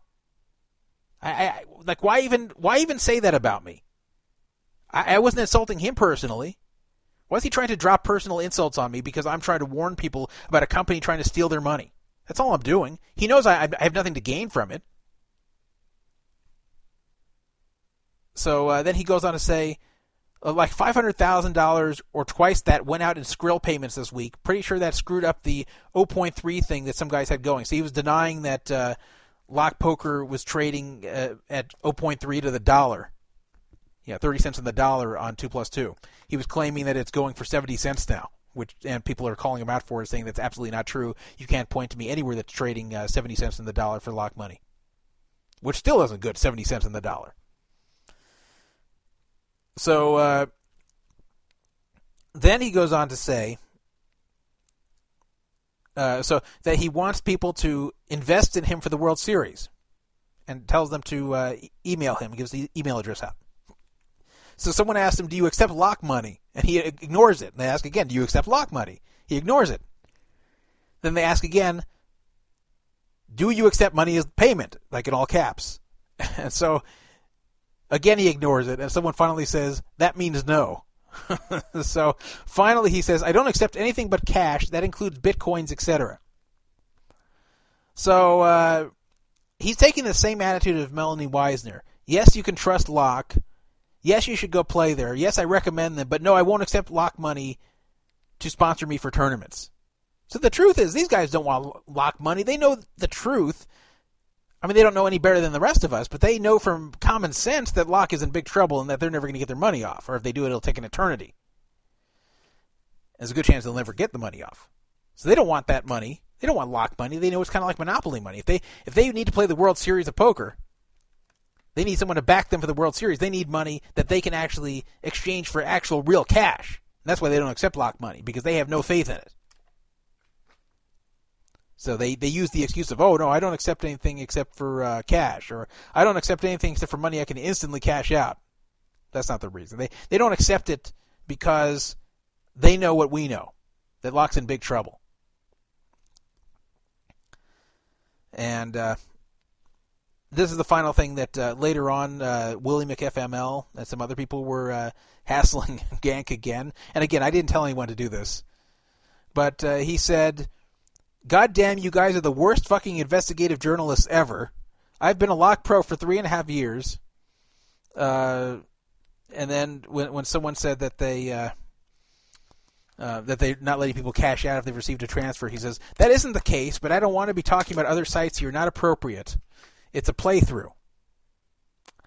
And then uh, when someone tells him to read my post all about what's going on on Lock, he says, first of all, Poker Fraud Alert is Druff's site, and not to say the info is wrong, because I haven't looked yet, but Druff has been trying to get me to personally go public against Lock for over two years now, so he has a g- deeper grudge, in my opinion. Well, look, you haven't read the information yet, you claim.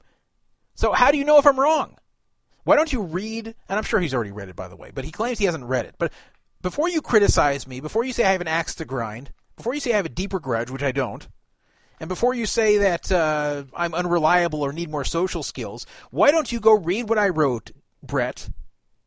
And then you will understand why I'm saying what I am. You'll understand all the good evidence I'm presenting, the very strong circumstantial evidence I'm presenting that makes it highly, highly likely that Lock has stolen the player money and doesn't have it. Then maybe when you've read all my information, then maybe you will not come out and criticize me like this, and then maybe you'll walk away if you have the ethics that you claim you do.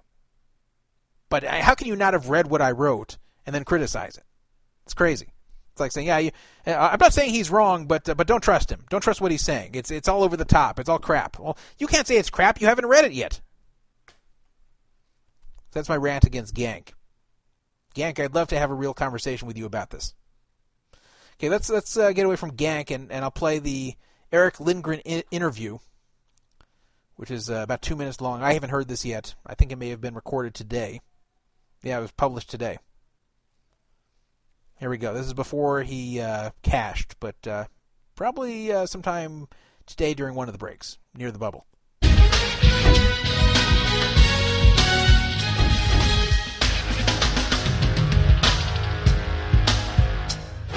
Hey everyone, I'm Janine Deep here on day four of the WPT World Championship. We are on our last break of the night. I'm with Erick Lindgren. Erick, everything seems to be going pretty well today for you. Yeah, you could say that. I, I was I had one foot out the door. Everybody was like looking at my stack, like get him out of here. And then you know I won a flip, and then I won one that wasn't a flip. I got real lucky, so I'm still here. And I know you have Amir Bubakani at your table. He seems to be all over the place. I don't know how how's that for you. I know. I I, I watched. Uh, you know, I studied some of his final table and watched your interview when he won. And you know, I was trying to figure this guy out. You know, because he's really a tough player. So uh, you know, he he's going through modes. Sometimes he plays a lot of hands, sometimes he doesn't. So tough guy to figure out. And speaking of that, I mean, you guys are all have been over trying to do some research on people, and I'm guessing there's quite a few players that you may not know too much about. Yeah, it's an interesting field because everybody that wins the tournament throughout the year gets here, and Yeah. a lot of those people I haven't seen. So it's exciting, it's fun, it's a challenge. And now, you know, we're last level tonight, going into tomorrow, game plan, trying to just take it easy. Now this is a really important level. If there ever was one, I need to win chips before I uh, take on uh, old kid poker over here. Yeah. Daniel, everyone's just kind of like, oh, he's talking the whole time. I guess you're used to it by now. You've been playing with him forever, but I didn't hear him say a word. He, he's been talking. he never talks. He never talks. he just listens a lot, apparently. Of course, he's the greatest listener in poker. I don't know about that. All right, well, good luck in the last level. All right, thanks a lot. And for all of you, make sure you follow the updates at WPT.com. WPT News Update, brought to you by ClubWPT.com.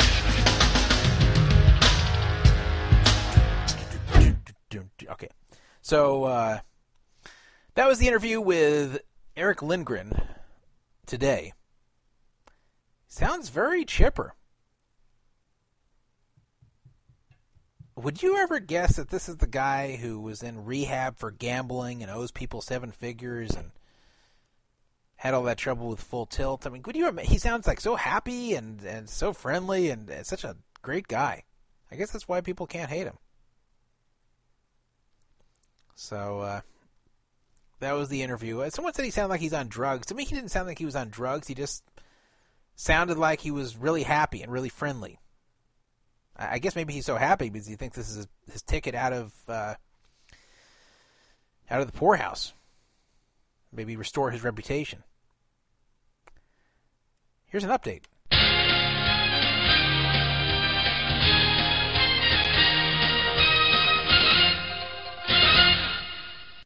Whoever said nice guys finish last is probably correct. Because the two not so nice guys in this field are one and two. Chino Rheem still with 4.2 million. Erick Lindgren now second place with 2.55 million. Third place Jonathan Roy still with 2.050 million. So average chip stack 1.6 million. Chino Rheem number one, Erick Lindgren number two, and still rising. Can you believe this? I think it's destiny for these two to finish one two. I think this is the scammers event. This is going to be really interesting. Really, really interesting. All right, let's move on to the next subject here. Where did that go? Here we are. Here's my agenda. Ultimate Poker will not provide proof that they ditched iOvation. This is a big problem to me, and I, I thought this as soon as they said they're going to ditch iOvation. Because their initial statement about it was that uh, as long as iOvation stays licensed, and iOvation actually doesn't have the license, it's actually that CAMS company who then hires iOvation. But as long as they stay licensed in Nevada, Ultimate Poker is going to keep using them. And I thought that was a very flippant and obnoxious statement to make to the poker community. We are your customers. We are a community that's been around for a long time. It's a small, closed community. I'm talking about your regular players, not your recreational players, but your regular players, your grinders, the people you're going to really make your money from, rake wise. You need them as customers. You need to appreciate them. You need to treat them well. The, the days of treating your customers like crap are over with because they uh, there's going to be a lot more choice out there. It's going to be a legalized, regulated environment. And uh, once large companies like Caesars are able to enter, which they're about to, they're going to unleash WSOP.com to the Nevada public sometime within the next uh, two months. Um, you know, you have to really appreciate your customer base, especially if you're not one of the big players like uh, Caesars. and, and really make them feel at home, really make them feel like uh, you're on their side. And when you're saying, I don't care if a, a company built with stolen player money is now one of our uh, contractors and is making money every time you sign up on our site and get verified. I don't care as long as they stay licensed. Tough luck on you. That's a really crappy thing to say to the community. Now I know they reversed their stance, and that's fine, and that's that's better than not reversing their stance. I'm glad they at least realized the error in their ways. But but number one, why did they let this happen in the first place? And number two, when they were made aware of it, when I think they already were aware of what Iovation was, even if, even if they weren't, once they were made aware, why didn't they say, "Oh, we're so sorry, we're going to drop them as soon as we can. We're going to switch to someone else as soon as we can." No, they said, "Tough luck. We're keeping them. You don't like it? Too bad." Those weren't the words they used, but that's the message they were getting across. And only after everyone got just so pissed off about it that they said, "Okay, okay, fine, we'll drop Iovation. Fine, fine, they're they're gone. Iovation's gone. Everybody, goodbye. No more Iovation." Well, that may not be true. I'm not saying it isn't true, but I haven't seen any evidence that it is true. They haven't said who is replacing Iovation. They haven't said who's replacing CAMS LLC. They just said they've been dropped, and they won't give any information. Nor will CAMS give any information. So, who knows if it's really true? And this is more indication that Ultimate Poker doesn't care that much about the community. And you have to care about the community. If you're one of the smaller players, I mean, they're the only game in town right now, but they won't be. Very soon they won't be. If you're one of the smaller players, you've, you've got to beat the bigger players by providing a better customer service experience, by making the grinders like you better. The same thing as like having a, a little mom and pop supermarket right next to a, a giant supermarket. You're not going to keep customers by being rude and nasty to them. You've got to have the, uh, the the small neighborhood care about your customers sort of feel to it, to where people like coming and shopping there. If you're if you're an asshole to people, if you act like you don't give a shit about them, they're going to go to the big box store next door because there's a better selection and better prices. Well, same thing here. No one's going to want to keep playing on Ultimate Poker if WSOP.com is there with more players, a bigger brand, probably better games. If you've got this crappy attitude. And, and if you won't make certain that people are confident that iOvation is no longer a part of your operation. So I think it's really crappy that Ultimate Poker was first very flippant about the whole thing and, and refusing to cooperate. And then once they did cooperate, will not provide any kind of proof or information that they have. Pretty lousy in my opinion. I haven't played a hand there yet. I haven't I haven't gone as far as boycotting them yet, but I haven't played a hand there yet. And I haven't decided if I wanted to. And yeah, I've gotten fully verified and all that. My phone works the way it needs to and all that. Let me uh, talk a little bit about microgaming. It's a five year old story, but it has a recent update. So, oops, I just kicked myself out of my own chat room. I hate when that happens. So, microgaming is a network. It's a former uh, Prima po- Poker network. A lot of you have never played on it because they've never allowed U.S. players. But uh, they had this disastrous thing occur there in 2008. Um, there is a company called Tusk Invest- Investment Corporation that handled the player funds for 28 different skins on microgaming. And in February 2008, Microgaming, which again is a network, it's not a poker site, but it's a poker network, just like the Merge network, just you know, a network where uh, you know all the skins get together and share players. So there's there's the network, and then there's the, the individual skins, which which are the actual poker sites you're playing on. But it's the network who's connecting everybody together. So anyway, Microgaming Network revoked Tusk Investment Corporation's license in February 2008, and Tusk announced that they were insolvent. So Tusk was basically broke.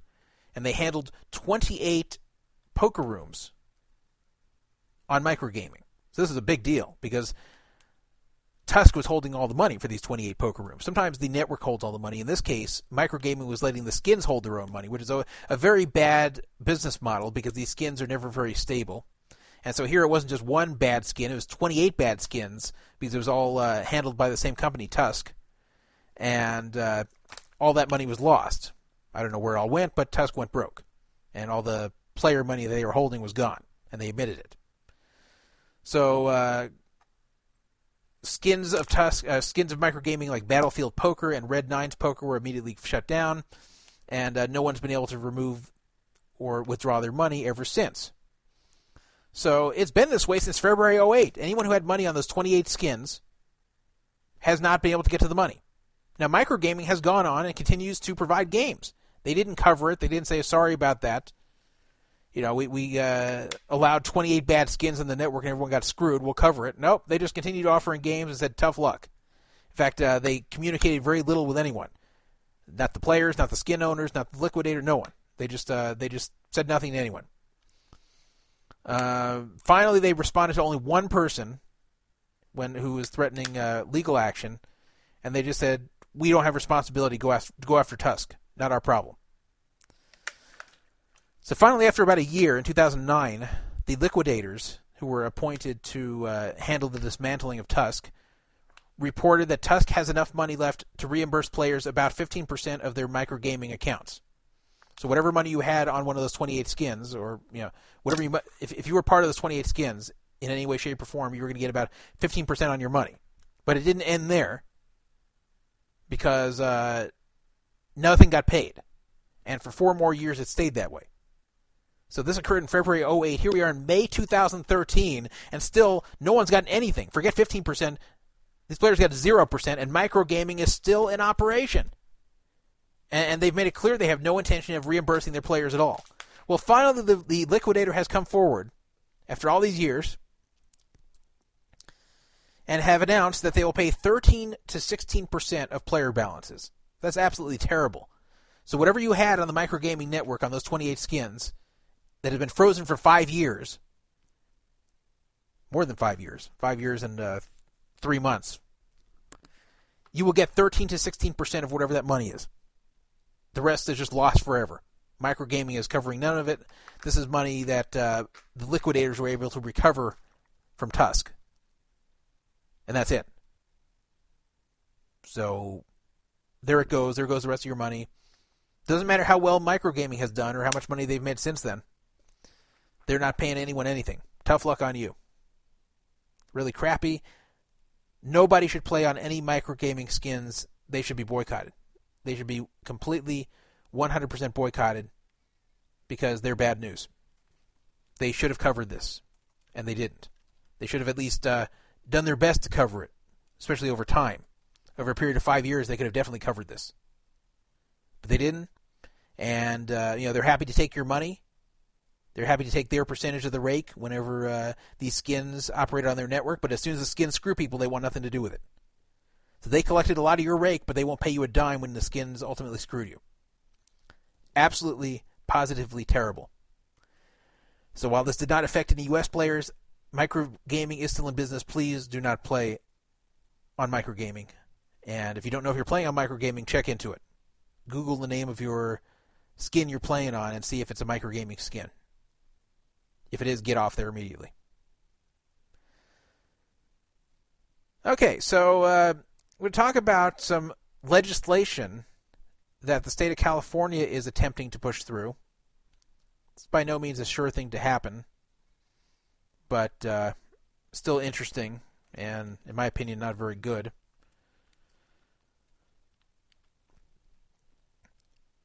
I'll tell you about uh, the legislation here.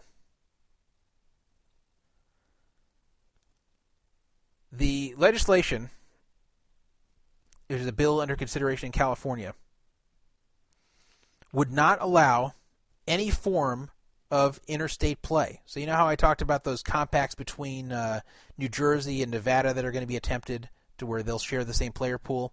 Wouldn't it be cool if California could share the same player pool with Nevada and New Jersey and, and maybe some other states? Imagine if you had like California, New York, Texas, New Jersey, Nevada, some other states. Imagine how big of that player pool would be. It would almost be like playing on a federal room. I mean, yeah, there'd still be a lot of states uh, who are restricted out, but I mean, if you get a lot of big states together you have a very big player pool. California itself has one eighth of the population, but yeah, it shouldn't stop there. They should really uh, cooperate with whoever they could cooperate with. Well, they don't want that. So this bill would require the state to opt out of and decline any kind of federal framework for internet gambling, and would say that uh, the state would not be able to participate in any kind of agreement with other states to share player pools. So that's it. It's just California would be their own online poker uh, gaming area, and even if federal legislation was was passed to where federally legalized online poker rooms were allowed, this would actually make it illegal within California to play in them. And that California would actually uh, be a state where you would have to play on California only rooms, which is a disaster. Why should California be doing this? Why should they be saying they would opt out of federal rooms? Why should they not want to participate with other states? So uh, this is being pushed by the uh, the Indian tribes, and the Indian tribes basically don't want to lose any money to anyone outside of California, or anyone basically who isn't an Indian tribe. And right now, you have to be an Indian tribe to offer games in California of any kind, poker or otherwise. So they don't want to share any of the money with Nevada or New Jersey. They don't want to be a skin of a Nevada room. They want to keep all the money. And that's why they want to isolate themselves. That's why they don't want to be part of any kind of federal room. That's why they actually want the state to not allow its uh, it, its citizens to play in any federal room, to actually opt out of being any part of any kind of uh, federal online poker room, to force everyone to play on these Indian tribe uh, California rooms. So that's awful. Now this hasn't been uh, passed yet, but uh, it, it's something that I definitely don't support. And they also would be prohibiting any quote bad actors who violated the UIGEA, such as PokerStars or any of the other online gambling companies that existed afoul of U.S. law you know, since it's been passed in 2006. And the reason for that is that, uh, um, or, sorry, it's not just the UIGEA, it's at any time, meaning even before the UIGEA, meaning even party poker would be restricted. And again, it's to keep all competition out. It's to keep any sites like PokerStars from competing with them, even party poker from competing with them. Now that I don't mind so much. People have given me a hard time about that. They're saying, well, you know, why would you not want PokerStars to be able to offer games? Why would you not want Party to be able to offer games? Why, why is that fair? Why is that right? Don't, don't you want the experienced operators to be the ones to be able to offer games to the players so we don't have to count on these fail rooms to reinvent the wheel, basically? And my answer to this is that you know when these rooms chose to continue offering games to U.S. residents, even before the UIGEA, they knew they were breaking the law in some way.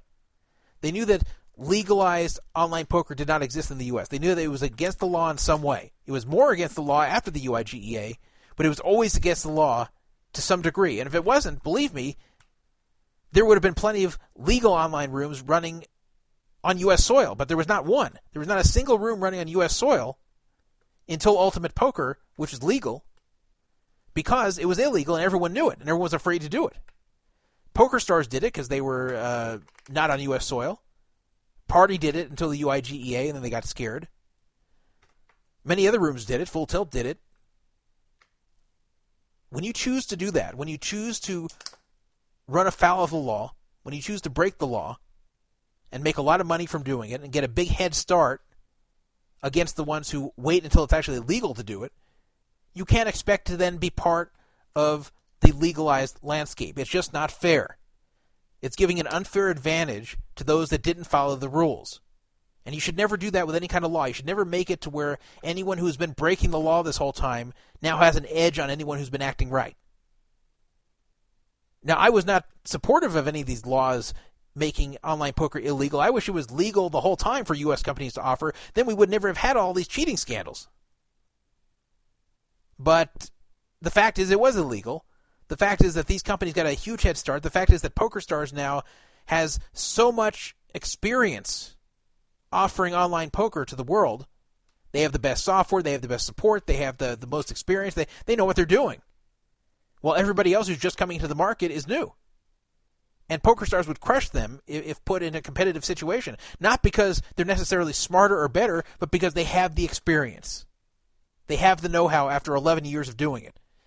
And it's not fair to the newbies, the ones who've been waiting for it to be legal, the ones who've been operating according to the law, to be crushed by a site that has been breaking the law for 11 years. Nothing against PokerStars here, but it's just the only thing that's fair.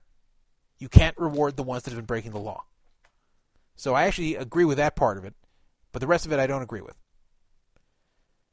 And uh, and I don't think that it's right uh, that it would be uh, pretty much isolating California from everywhere.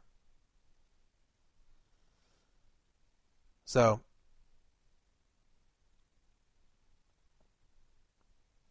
someone's asking in the chat, uh, or making a comment in the chat. Fuck what's fair to the corporations. What about what's fair to the customers? Well, you can't just say fuck what's fair to the corporations. You can't just say screw corporations, they don't matter because they're not people. I, I don't support any kind of uh, leeway for corporations. I don't let I don't like when corporations get away with any kind of corruption or law breaking. But at the same time, you can't just say corporations that have been breaking U.S. law for 11 years and have an edge because they have 11 years of experience should be able to be licensed and be able to operate under the same terms as the ones that have been following the rules and now have to start new. You, you, you just cannot give the advantage to the ones who've been breaking the law like that. It's just not fair. You can't just say screw the corporations. Now, you can say it's better for the player, but in the long run, it won't be. In the long run, the legalized online poker rooms, the ones that have followed the rules, will gain the experience, and they will offer games that are just as good, and they will run an operation that's just as competent as PokerStars. The market will take care of that. In the free market, the, the best the best operation wins basically. And and someone will rise up to be the best operation. Maybe at the beginning they will have a lot of fail, but one will rise up to be the best operation, just as PokerStars has risen to become the clear best operator in the illegal market. There will be a U.S. version of PokerStars, pretty much, that rises up and becomes the best. I don't know if it'll be WSOP.com. I don't know which one it'll be, but there will be one that rises up and becomes the best, and will be just as good as PokerStars is now, if not better. But you have to give them a chance. You can't just give the finger to the ones that have been playing by the U.S. rules because they had to, and, and give the advantage to the ones that have been breaking the law the whole way. It's just not right. You can say the law was stupid. You can say the law wasn't right. Fine, I, I agree. But that was the law, and these companies had to follow it, and now they're at a huge disadvantage because they followed it. You should never reward the lawbreakers in any way. And um, someone saying in chat, I didn't know PokerStars acted illegally. They acted illegally by offering real money games to U.S. residents, and more specifically, they acted illegally by accepting real money deposits from U.S. players. And, and furthermore, in uh, various ways that they tricked the banks into both uh, mislabeling the deposits and payouts. That was also very much against the law. So, so again, I'm not someone who feels that online poker should have been illegal. I'm not someone who supported these laws. But unfortunately, these laws are what were preventing us from having online poker from reputable U.S. corporations, and these reputable U.S. corporations now are way behind because they, they were not able to develop this experience and, and, and the player trust and et cetera, et cetera, like the illegal rooms were, such as Poker PokerStars. Anyway, so the California attempt to legalize online poker, I think, is a joke. The exclusionary tactics. I think that uh, California should legalize it, but it should be something that they should want to join other states and make as big and good of a room as possible to make as big of a network as possible with the states that will opt into it. They shouldn't try to fight that, and they especially should not be telling their residents, you can't play on any kind of federal room. You can only play on our California room. What the hell? What right does the state? I mean, they may technically have the right, but I mean, what moral right does the state have to say you can't play on any U.S. room, even if it's legalized by the federal government. You can only play on our California rooms because we want the money. Screw the U.S. We want the money to stay in California. Screw you. Screw you, California. If it becomes legalized in the U.S., California residents should be able to play on the U.S. rooms. You should not get in the way of that, and especially not get in the way of that because of your own greed. If you want to get in the way of it like Utah might because they just don't, don't want gambling for moral reasons, fine. I mean, I don't agree with that, but fine. At least you're you're sticking to your morals. At least you're doing it for moral reasons. But if you're doing it for greed, it's much worse. So I hope that bill fails. I hope it's replaced by something much better eventually. It's a very uh, Indian friendly bill. Before I go into our last two topics, we're kind of running out of time here because I don't want this uh, show to last all night for the reasons I stated earlier. Let me uh, give some tips for this year's World Series, something I keep saying I'll do every week and keep putting off every week. But the World Series is going to be started by the time we uh, have our show next week. I will not have played in any events yet, but there it will have officially started by May 28th when our next show will take place. So I'm going to give you some tips for the World Series. Now, first of all, uh, where should you stay? A lot of this is dependent upon your bankroll. For uh, when I say bankroll, I mean uh, how valuable it is for you to stay in a nice place versus a convenient place or a cheap place. Uh, so here's the obvious question: Should you stay at the Rio? How is the Rio? Well, the Rio is not a nice hotel, but it's not a complete dump. You're, you're not going to feel like you're uh, you're staying in a a ghetto Motel Six if you're at the Rio. It's just not a nice, luxurious place. It's not somewhere you're going to feel like it's a, a pleasant hotel experience, but it's not terrible. It's it's passable in my opinion. The best thing about staying in the Rio is that it's convenient. You're in the same place where the World Series of Poker takes place, and when that's the most valuable is for the dinner breaks. If you make a dinner break, which you probably will, it's not very hard to make a day one dinner break, you'll get either 60 or 90 minutes for dinner, depending upon when the event starts. And then day two, I think you always get 60 minutes. The problem with these dinner breaks is that, um, especially if you don't want to eat, there's just not that much to do. It's boring to just sit and sit and sit and wait for everything to start. And in fact, it can be stressful to have to sit around, especially if you're not, you know, if none of your friends or acquaintances you want to hang out with are around. So you really can't find anyone to hang out with. And You're just gonna be sitting there twiddling your thumbs, um, you know, either eating by yourself in a restaurant or, or getting some of the crappy fast food at the World Series of Poker little poker kitchen, and you'll you know, you'll eat that. And you'll be sitting there then for another hour, going, okay, what the hell do I do? And in the meantime, you, will kind of feel tilted. I'll, I'll tell you, because I, I, I felt this myself. You're, you're kind of going to feel antsy. You're going to feel anxious, especially if you, you finish the last level on a bad note. Let's say you lost a big pot in the very last hand before the level ended, and then and then you have to go to dinner. The last thing you want is just, just sit there and stare at the wall while you wait for everything to start up and sit there bored. It's just you're going to come back, you're not going to play as well. So the good thing about the Rio is you can go back up to your room and relax.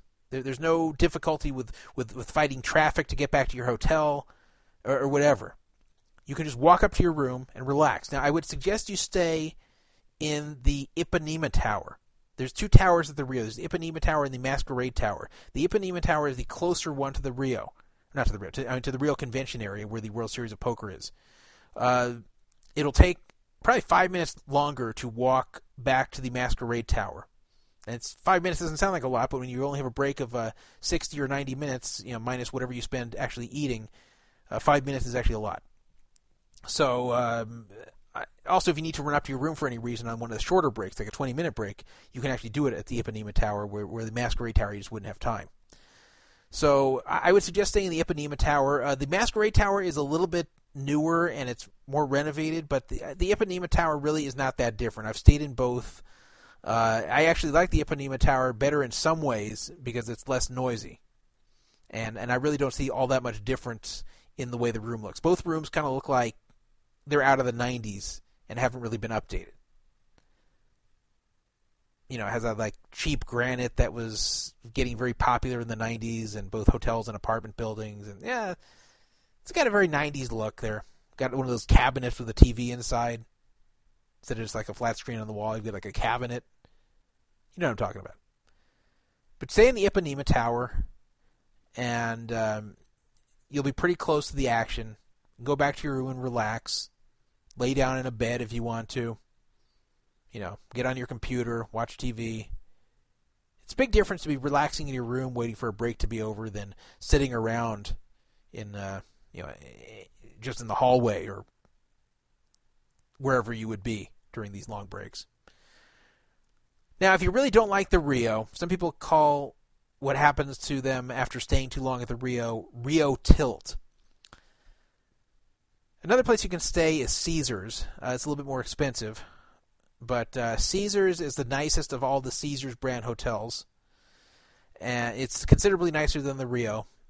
The the problem with Caesars is it's uh, the self parking is very far from where the rooms are, especially the nicer rooms. And uh, if you valet, there can often be a big line, and even if you even if you have a seven star diamond card, it can still take a long time to valet. There is a back way to go between Caesars and the Rio. Uh, you don't have to get on the strip. You can actually uh, go towards uh, Frank Sinatra Boulevard. And if you look at a map, you can see the way you can kind of wind around to the Rio and get very quickly between the two of them. Kind of cross under the freeway in this weird way that mostly only locals know about. So you consult a map or PM me if you need the information if you stay at Caesars. Uh, what about other hotels not owned by Caesars? You know, they're of varying quality. Uh, some you can get to again without having to drive on the strip, which is always nice, like the Cosmopolitan, which is a pretty nice place but expensive. You can uh, go that same back way, not the same way, but a similar back way through uh, Industrial Road to get back to the Rio. But again, all these take a little time to drive, even Caesars, which is the closest.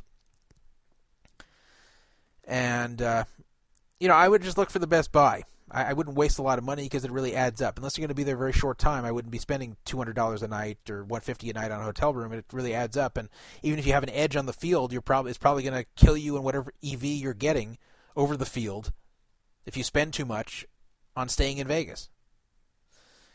Now, what about uh, during breaks, going to the bathroom, things like that? Well, I would recommend that uh, if you're in a big field event, and I mean like one of those big no limit events which has uh, 2,000 people, 3,000 people, whatever, I would recommend watching the clock, and if you have to go to the bathroom, watching the clock, and unless you happen to be involved in a hand that runs through the break, like let's say you're dealt a hand with five seconds left, and then you play it, and you play three minutes into the break, then there's nothing you can do. But if you folded your hand, get ready to pop up out of your seat and actually run to the hallway. You may think you look like a dork doing this, and you probably will, but uh, you will beat the crowd. And you will get into the bathroom first. Otherwise, these huge lines will develop. And even if you try to walk further to the, the bathrooms that are further away, you'll still have these huge lines. So uh, if you want to avoid the bathroom lines, that's what I suggest. Just watch the clock, and as it ticks to zero, or even before it ticks to zero, and you know you folded and the next hand won't start in time, uh, then just run over there and you may feel like a fool doing it, but you'll feel like less of a fool when you get to piss and wash your hands and get out of there right away, rather than uh, having to stand on a, on a line that may actually be so long you won't get back in time. I've actually seen where people go to break, go to a bathroom, stand on line, just piss, wash their hands, go back, and the 20 minutes have passed and they've already missed hands. So don't miss hands. Uh, let me give you another tip about not missing hands during the World Series. First of all, register for events the night before. Never register the same day. Now, I suppose if you get up at like 8 in the morning, sure, you can register the same day. But I mean, don't show up, like, let's say you're playing a noon event. Don't show up at uh, 11.50 and expect to be there on time. There may be a huge line. Now, if you have a diamond card or, a seven-star card, you can actually use the diamond registration and uh, and stand in a shorter line, but sometimes those lines are long too. Uh, I'll even give you a tip that sometimes you can get into that diamond room if you're not a diamond member, but uh, they have security guards checking that nowadays, so you usually can't. But uh, I would register just the night before. Uh, usually the lines are pretty short at night, but they're very, very big right before the events. Even if you're playing an event that's not going to have a lot of people, let's say you're playing some stud event, and you go, oh, you know, we're only going to get uh, 200 people, so I-, I can register at the last minute. No, because you may be competing for registration with other events that are much bigger and the, you guys all use the same line. So I would register the night before, and if it's the night before the really big event, like a, a huge field event, let's say the the Millionaire Maker event, the number six, the first one I'll be playing, that's going to have a gigantic field. probably 3,000 each day. 6A, 6B. So if you show up the night before to register, there's probably going to be still a, a, gigantic line. So I would show up either super late at night, like 3 in the morning, or do it the day before that. So the Millionaire Maker event, for example, June 1st, I wouldn't register on May 31st, or if you do, I would actually do it earlier in the day. But don't show up at, at 8 p.m. or 10 p.m. to register for the uh, Millionaire Maker. There'll probably be a huge line. May 30th, there'll probably be a very small line. So if you're going to be playing an event the next day that's going to have a huge field, I would advise registering at least two days in advance. And if you can't, then register very, very late at night to miss the line. Now, uh, let me uh, get to my next suggestion here. I'm just trying to do this off the top of my head. I didn't really write them all out. Uh, as far as tipping goes, of course, tipping's a personal matter. I'm not going to tell you guys how to tip, but uh, I'm going to give you the information. You can make your own decision. Caesars takes money out of every prize pool for a tip. You have already tipped the dealer as soon as you've registered for the event. Whether you've won or lost, you've already tipped. So when you win, they're going to ask, Do you want to leave a tip for the dealer? They're often not going to tell you you've already left a big tip for the dealer. Or I would say a big tip. You've already left a tip for the dealer. You should find out, and you can see this on, on a little sheet of paper they distribute for every event, but if, if you can't find the paper, then just ask someone what percentage is held out for the tournament staff, and they will tell you what percentage, and then you'll know what percentage tip you've already left. And then from that point, you can see if you want to add to that amount of uh, of money and you want to tip that amount. You know, so so I, I don't know what they're giving to the staff this year because they they hold out like ten percent of the prize pool from the smaller events, which is you know, a lot. But um, they don't give that ten percent to the staff. They they keep a lot of it, and they only give uh, I I don't know what percentage to the staff, two percent, three percent, whatever. So find out whatever percentage they gave to the staff, and then give whatever you feel is right. Maybe it's zero, maybe it's one, whatever. Don't feel pressured to have to leave a full 3% tip. 3% was, last I heard, the industry standard for tipping when you cash. So let's say you find out that they're giving 2.5% already out of your, out of your buy in as a tip to the staff you may feel funny then leaving an additional tip of 0.5% because it'll be very small. Especially if you cash like you know four thousand dollars, you may feel weird uh, leaving a tip like like 20 bucks, which is uh, you know, which is 0.5%. You may feel like a cheapskate. You may feel like less of a cheapskate to leave nothing. And if that's true, then don't. And then leave nothing. But don't feel pressured to leave another 3% or another you know greater percentage just because you're afraid it'll look weird. Uh, because you're you're just evening it out with what you'd normally give if they didn't withhold anything. You know, just just figure out beforehand what you think is right to give as a tip, what percentage you feel is right. Find out how much of a percentage of tip is already left to the dealers, and then leave the difference. That's the right thing to do, and that that's what I would do as far as tipping goes.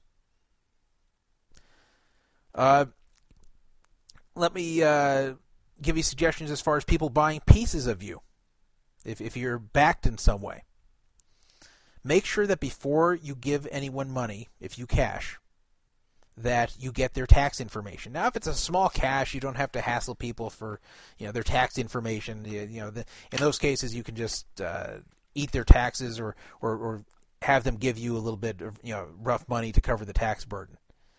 But if you cash something big, let's say you owe some guy thirty thousand dollars because you cashed big and he backed you for a good deal in the event. Don't feel the necessity, you know, don't give them the money first and then later ask them to give you the money back for the taxes or to give you the, the their their info and social security number so you can uh, send them the form uh, so they can uh, submit to the IRS for their taxes. You know, don't don't do that. Make sure to get their tax information before you pay them. And if they refuse to give it to you, don't pay them. Because it's only fair. You shouldn't be paying anyone's taxes, and the truth is, you will be responsible for the entire tax burden unless you submit these forms to these people and to the IRS with their social security number and with other relevant information, you know, to prove that uh, that they that the burden is on them to pay it and that they receive the money from you. Otherwise, you'll have to pay their taxes, and you may have a hard time proving that you gave the money to them, especially if you just hand it to them in cash. So document everything the whole way if it's a large payment. Otherwise, you may get screwed tax wise. The IRS will come after you. Uh, as far as play during the World Series, I'll tell you what I've noticed, especially at a lot of these uh, lower buy-in, no limit events. When I say lower buy-in, I, I don't mean low because obviously thousand dollars is not a small amount of money, nor is uh, fifteen hundred dollars. That's a lot of money to some people. And you know these are not small tournaments; they're just small compared to the bigger buy-in events. But uh, if you're playing one of those events, you're going to have a lot of novices in the field.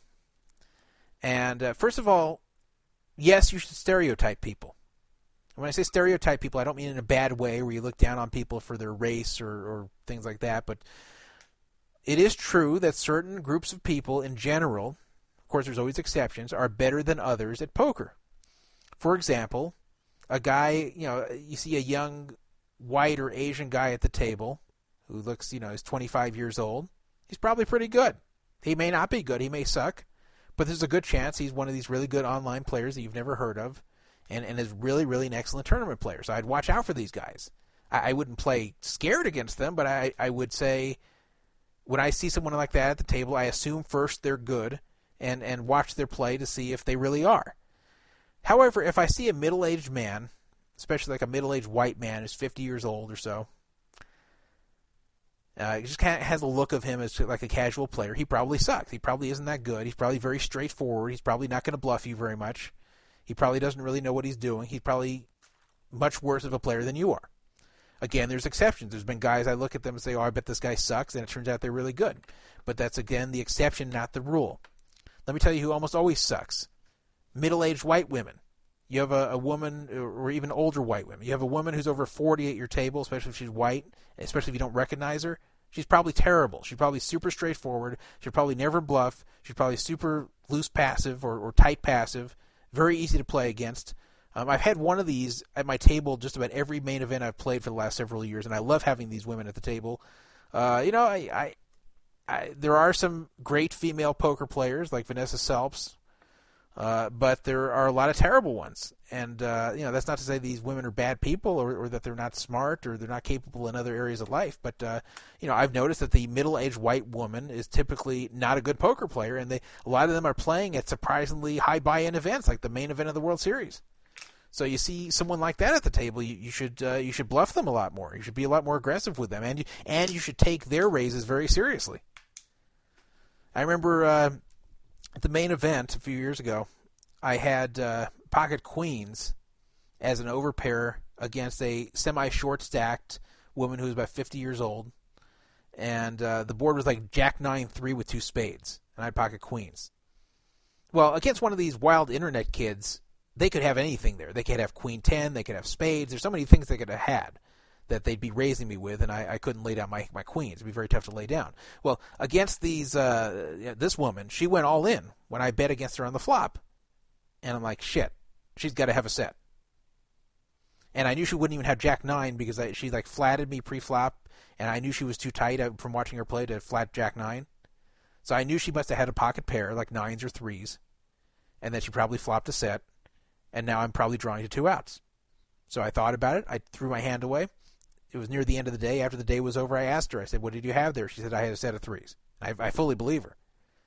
That was an easy laydown to make because of who was against. So you got to think about that when you, you know, it's not like playing online where you can't really see the people you're playing against. Here you can make definite conclusions and stereotypes from the people you're playing against, and you can verify these stereotypes after only a short time at the table with them.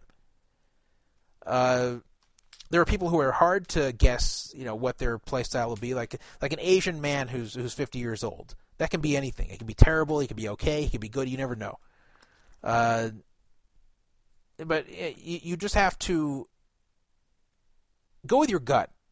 When you see a person, what they look like, and how you would picture them as a poker player, you're usually right. You can say it's discriminatory. You can say it's racist. You can say it's ageist. Whatever. You're usually right. Sometimes you're wrong. You're usually right. So so assume what your gut says about that person from the way they look, and then watch the, how they play to see if you're right. And if you watch how they play and it seems to match what you assumed, then definitely assume that's the truth. And uh, and I've used that in many events. Now let me uh, let let me tell you about uh, how you should act with these players. Let's say you do see a player who who isn't very good. I've had a lot of players you know recreational players at the table next to me, especially the ones sitting next to me. And you know, first of all, you should talk to them and be nice to them, and um, you know, be a pleasant person to be with at the table, because they're going to do you favors.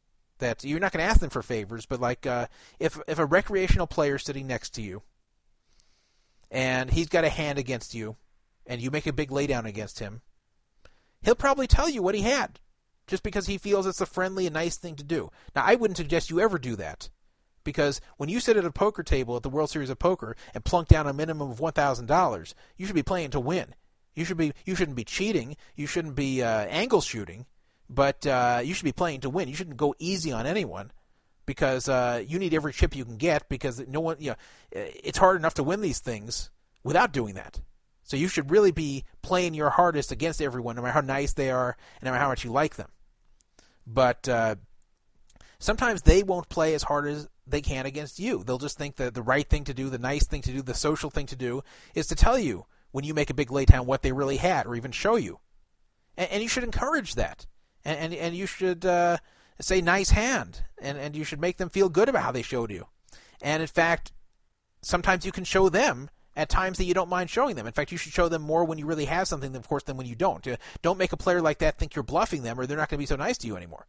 So, like when a guy shows me when I make a laydown, or at least I pretend to make a laydown, Vanessa Russo style, and, uh, and, throw a hand away that I've been bluffing with the whole way, um, and then he shows me what he really had.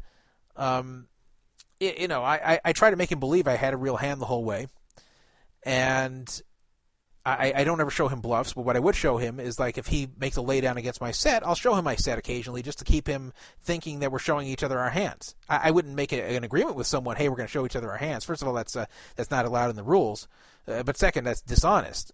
But uh, you know, if, if he's showing you a few hands, I, I wouldn't I wouldn't be against showing the person a few hands of your own when you really have something. So he has the belief that uh, you know that you're not bluffing him, and there's nothing wrong about that. That's just that's just strategy. And uh, you know, as long as you're not making an agreement and, and breaking it, uh, these are strategies to uh, keep the players thinking you're not bluffing them when you really are. So uh, I would keep the recreational players on your side. I would keep them liking you. Definitely never go off on them if they put a beat on you. For several reasons. Just make it pleasant for them, and um, keep it as friendly as possible because you'll get a lot of uh, advantages. Also, listen to the table talk. I've had guys next to me just like criticize the play of other people at the table. So I, I have someone like I'll see people, someone go in for a monster stack of chips, and then flip over ace king, and, and, be up against aces or kings or something. And then the guy next to me would go, "Oh my god, I would never do that with ace king. If I if I had ace king there, I would have mucked that when he four bet. Like uh, you know, and and they'll be telling the truth. They wouldn't be saying that to like level me there. They're telling me the truth of how they play it, how they'd really be playing ace king. So I think to myself, okay, well, you know, if this guy four bets me, then I'm gonna I'm gonna throw my hand away because I know he's got better than ace king. Like I listen to these things because they, these guys are usually telling you the truth, and that's why it's important to make conversation with them and and I you know I don't try to pry pry info out of them. I, tr- I don't try to say so. What would you have done with Ace King? They're like they volunteer it, and often just to show off how, how they're better players than the people who who who made what they see as mistakes. Or, I, have had guys tell me that they don't bluff. No, I don't like bluffing. No, I I, I always find when I'm bluffing, uh, I get called anyway, so I don't like bluffing. I, I have guys telling me that, and I watch how they play, and they really don't bluff. Great. Okay, so now I know when you're raising me, you got a real hand. These are edges you need when you're playing the World Series. So, uh, JStat, who's in the chat, uh, who's, who's a, a, guy in his late 50s, I think, has been saying that uh, um, he hopes I'm at his table so he could trick me like this and uh, make me think he's just one of these recreational 50 uh, year old players. But okay. JStat, if you're at my table, I realize that some of the listeners here are going to use these things against me. I, am always afraid to give these tips because I play myself, and then I'm afraid one of these people who I don't recognize, of course, because I, I obviously don't know all the listeners of the show, that they'll use these tricks against me. I'll be up against some like random 50 year old dude who hears me saying this and starts bluffing me like crazy, and and tricking the hell out of me. But if you do, congratulations, and that's a, a little benefit you get from listening to this show. But fortunately, the fields are pretty big, and I probably won't run into many of you. At least many of you I won't recognize. So uh, that that's definitely one of my play tips. And uh, as far as what events to enter, uh, let me give you a little tip as far as that. The magic number for where the players become better is 2,500. Now, I don't think there's any $2,000 events this year. I think they eliminated those. But an event that's a $1,000 buy-in and $1,500 buy-in tends to have much, much worse players on the average than events that are 2,500 and up. The uh, the only exception to this is the main event because the main event, because of all the publicity surrounding it, because of the uh, prestige it has, everyone wants to play it. So you get a lot of recreational players in the main event, and of course you will with that gigantic field. There's no way you're going to have 7,000 great players in the event. But uh, all the other big buy-in events are pretty tough, and while you don't have a full field of experts, it's still they still have a lot of really good players and not that many recreational bad players. I don't know why 2500 is the threshold between a tough field and an easy field, but it tends to be. And it has been like this for years. So a $2500 event and a $1500 event will have a huge difference typically in the quality of players you'll see in the field. So if you're looking for an event to play and only have a limited budget of which ones to enter, I would definitely stick to more of the smaller events. I also feel that the thousand dollar no limit events are too much of a crapshoot.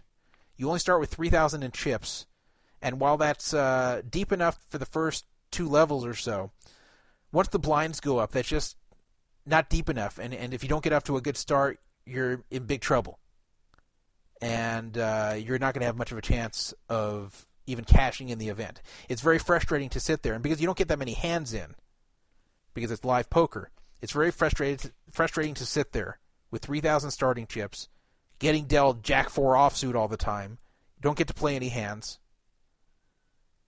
come into level 4 with 2,900 in chips, and everybody around you's got these big stacks, and you, you feel like you're impotent. You feel like there's nothing you can do. And sure enough, uh, you know, you either get run off every time you raise, or you, you know, you finally have a good hand and uh, and and raise it and go all in, and either run into a better hand or uh, get sucked out on and it's over or even if you do double up, you're still way behind everybody. I would stay away from those thousand dollar buy-in events because there's just not enough chips to start with, and if you don't get off to a great start, you're in trouble. I would suggest the fifteen hundred dollar events. There's they're much better because you start with forty five hundred chips, and there's a world of difference between forty five hundred and three thousand uh, in these events.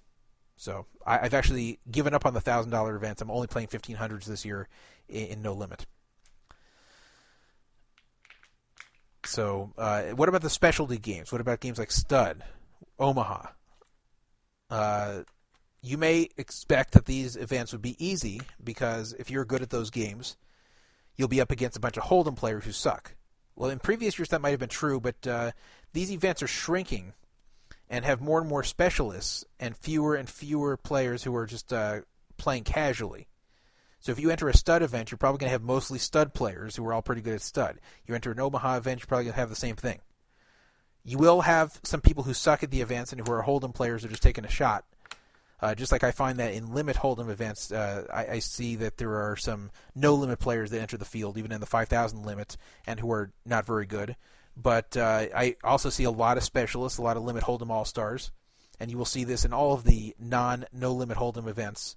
So be prepared. Don't think this, this is going to be a free ride to the final table. It's going to be anything but that, especially in recent years when there's been a, a smaller field of casual players in these events. Um, in general, I would say that uh, at the World Series, most people are pretty straightforward. When they represent a hand, they usually have a hand. Is there bluffing? Of course, there's bluffing. Of course, people will go all in against you with draws, with nothing I've seen crazy things happen. I've even seen crazy where people uh, go all in against me, or people make a big raise against me. I go all in against them. They call and they flip over some terrible hand that I can't believe they didn't just muck it when I went all in against them. But you know, I've seen some weird things like that. But for the most part, when someone represents a hand, they have it. When someone's playing like they've probably flopped a set, they probably did. Uh, you have to, of course, base it upon the player you're up against, but don't don't obsess with catching bluffs. Don't obsess with hero calls. For the most part, it's better to lay down the hands than to try to catch bluffs and catch uh, uh, you know, draw raises. You know, even if you think someone's shoving on you with a draw, and you have an okay but not great hand, remember, even if you're right, you've still got to dodge the draw. So, and there's a good chance you're wrong and they're ahead of you. I'm not saying to play scared and lay down every time someone lays, raises you, but uh, be aware that, uh, especially if you're more of an online tournament player, that there's a lot less bluffing at the World Series. And I've watched a lot of great online tournament players just chunk off their chips at the World Series, not understanding this. Either, uh, you know, like I've seen people with Ace Queen offsuit pre-flop who raise, someone three bets them, who's a tight player, and they shove on the person and the person's like, uh, "All right, I call," and then turns over kings, and then you know the ace queen loses, and there goes the a mountain of their chips. Don't do that. Don't throw away a, a mountain of chips on ace queen pre-flop. It's uh, usually if somebody's gonna go in big against you, they they've got ace queen crushed. So uh, you should tend to believe people with their raises more at the World Series than you would online especially casual players. Keep in mind at the main event, if you play, that uh, a lot of people are very afraid to bust in the main event because they put up ten thousand dollars because it's a once in the year once a year opportunity. For many people, it's a once in a lifetime opportunity. If someone got their once in a lifetime seat to the main event, they don't want to throw their money away on a dumb bluff at the beginning of the tournament, even in the middle of the tournament. So those type of players definitely believe them definitely take their raises more seriously. And definitely re- realize a lot of people play pretty scared. And also realize that if you're betting aggressively, that sometimes people are playing passively because they're playing so scared, and just because they don't have the nuts at the moment, they may just call you down. You may think you have the best hand, and then your value bet will actually be an anti-value bet. So watch out with the overvalue betting too. Except in limit hold'em, where value betting is important. But even there, be careful how you put your chips out. Um, as far as behavior at the World Series, uh, they hand out penalties fairly easily. I made a uh, a stupid mistake at day six of the main event that I really regretted. I got a 20 minute penalty for exposing cards uh, because I thought it folded around to my big blind, so I just wanted to show that I had a crappy hand. I just turned over like six deuce offsuit or something. Uh, it turned out that uh, there was a raise and a call. I thought it was a raise full, full, full, full, full to me, in which is fine to expose your, expose your hand. It was actually raise, call, and then back to me, and I showed my hand, which is technically a violation of the rules, and, and one of the people at the table reported this, which pissed me off because, you know, it was clear I didn't do this on purpose, and I got a 20-minute penalty. And I, was, I wasn't, uh, I didn't have that many chips. This is on day six of the main event, so it was very damaging to me.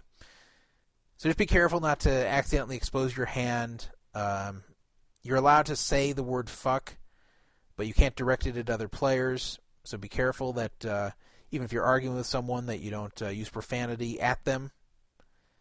And uh, don't throw cards. You can get a penalty for that. Don't act out of turn. Just be careful to follow the rules. You don't want a 20 minute penalty. Uh, it, it, may really kill you. So um,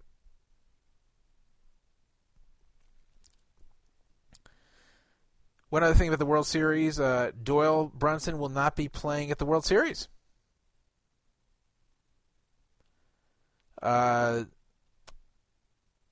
I don't know if this is the reason, but he tweeted, "Afraid I'm finally going to give into Father Time and pass on tournament play at the World Series." Hashtag too many hours. This might be true. Uh, I think Doyle is 78. Uh, he rides around in, in one of those uh, uh motorized wheelchairs. Uh, he's probably not in the best health. So maybe he can't handle these 14 hour days of play. Maybe Doyle feels he's done enough and doesn't really want to play these long days of the World Series. So this could be for other reasons, but that's that's his claim. Let's take a look at the World Poker Tour before I uh, close out my final topics and uh, end the show.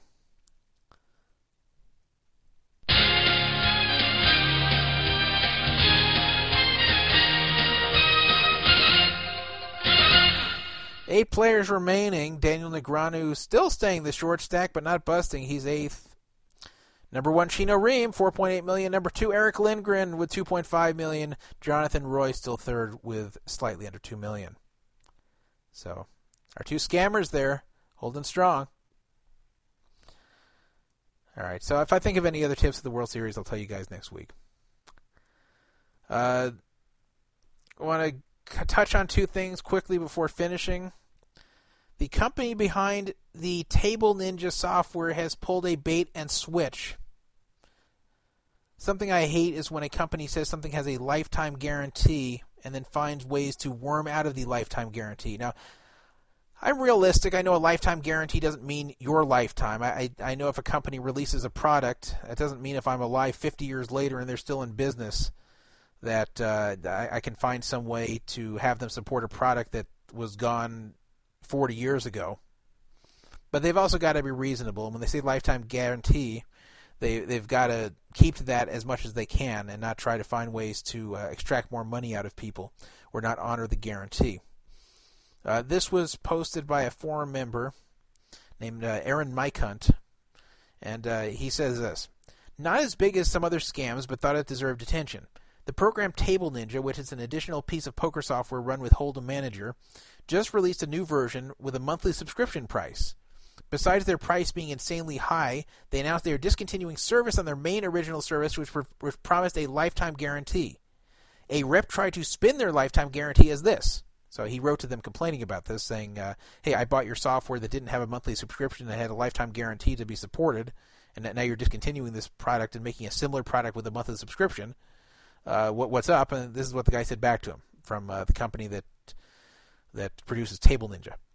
Hi, it is pretty standard in the software industry for one-time purchases to have a lifespan. While we have done our best to accommodate users who have purchased later in that lifespan with options to get a refund for users purchasing after February 5th and also free months if you choose to upgrade.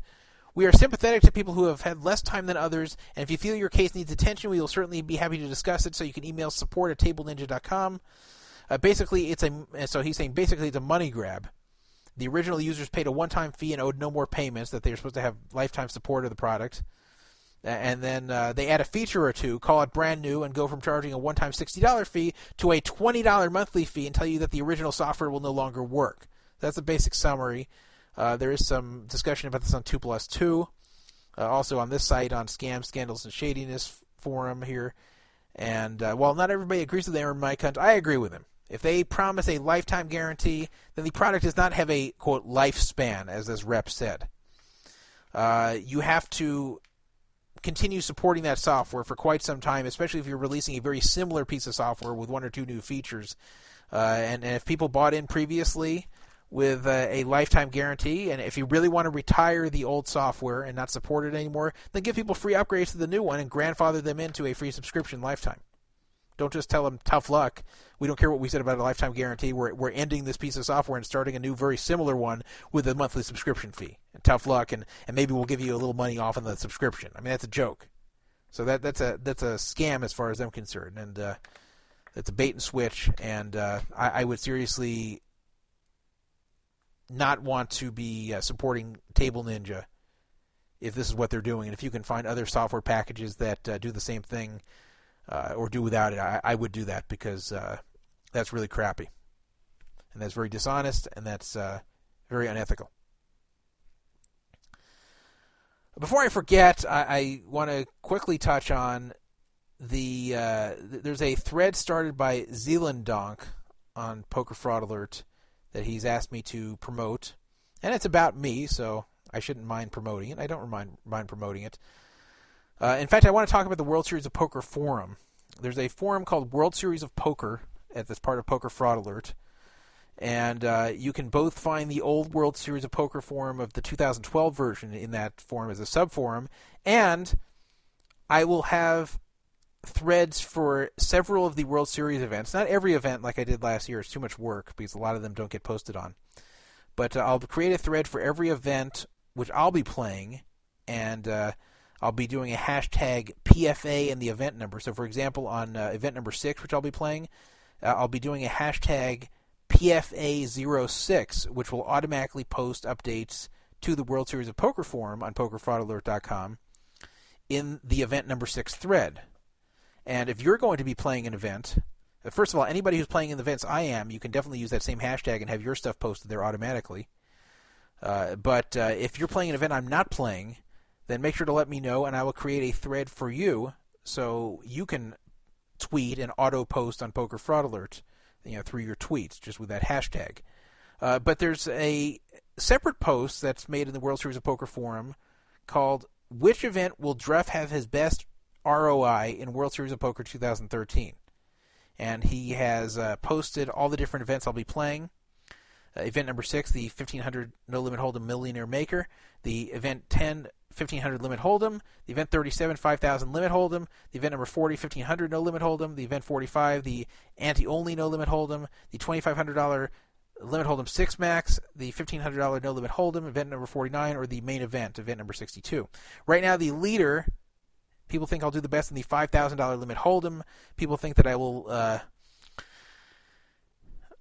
make up for what happened last year, where I bubbled the event. I was the Stone Bubble Boy, 19th place, losing four hands in a row to bubble the event. Very frustrating. It was the first event I played last year. They think I'll do better this year in cash. I appreciate the faith. Uh, tied in a three-way tie for second, the Millionaire Maker, the 1500 ante only, and the main event. Everything else, nobody thinks I'm going to cash. but uh, go ahead and vote on that. If you haven't seen it, the World Series of Poker Forum, which event will Druff have his best ROI? No prize for getting it right, but just uh, you know, throw in your vote of where you think I'll do the best, and we'll see if uh, I live up to what the public thinks.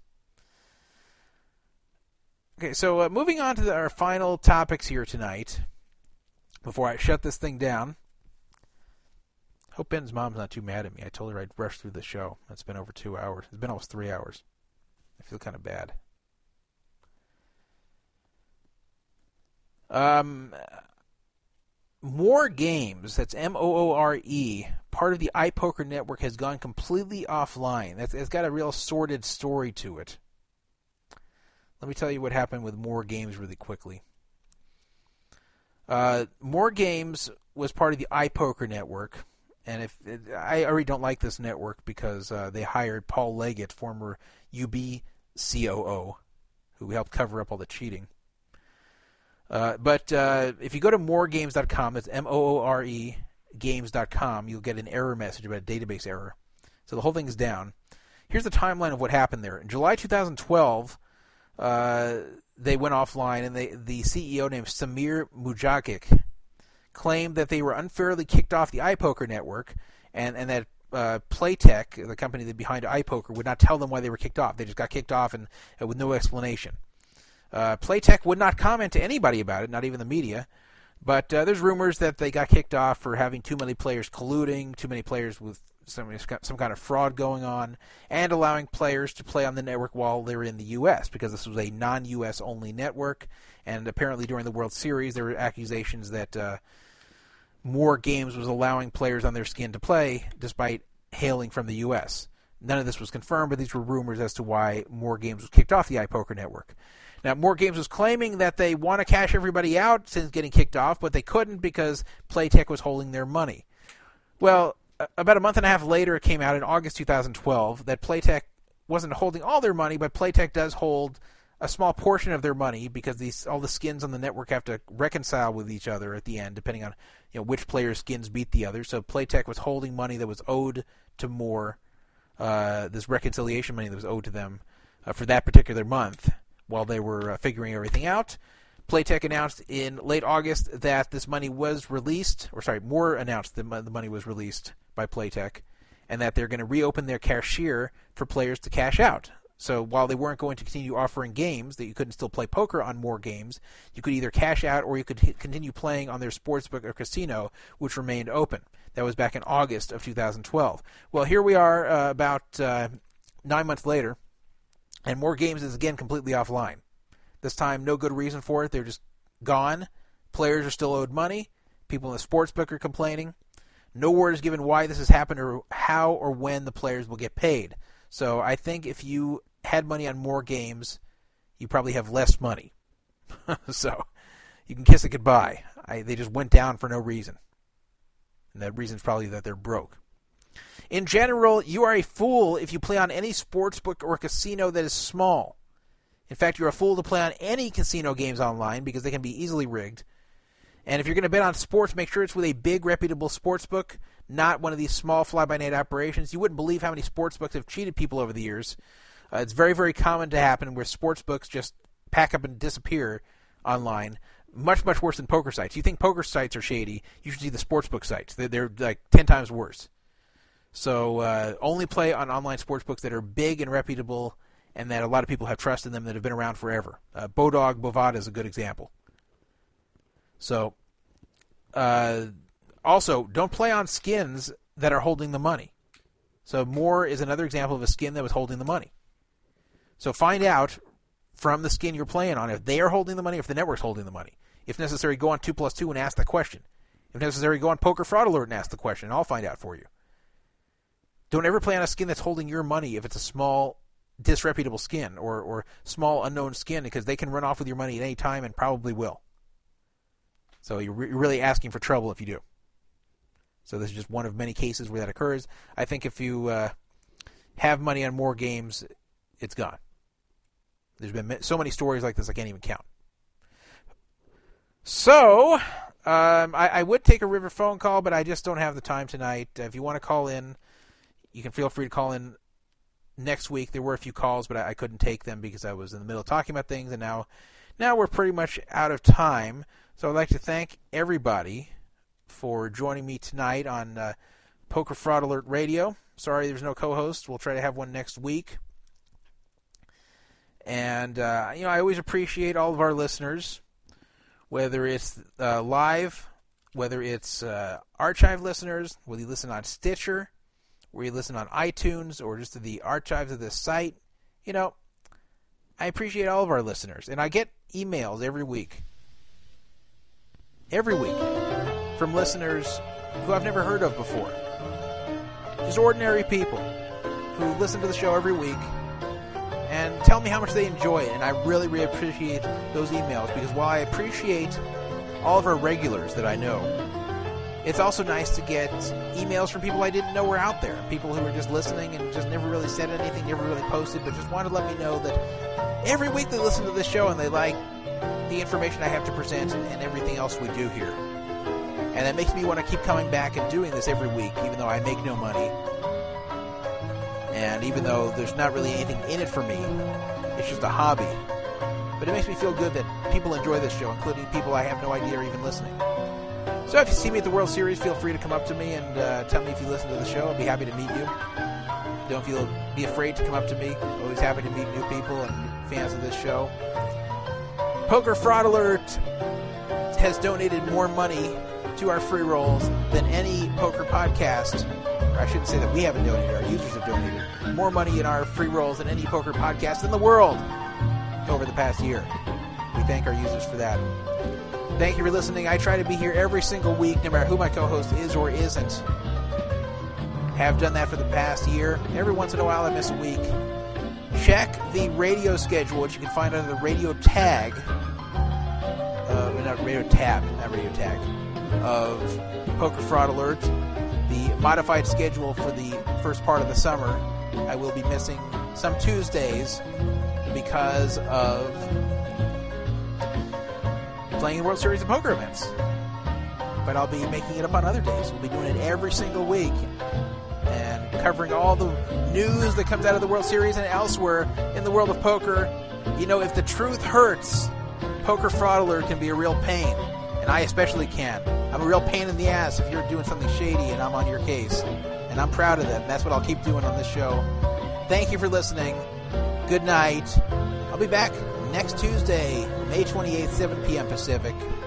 Until then, shalom.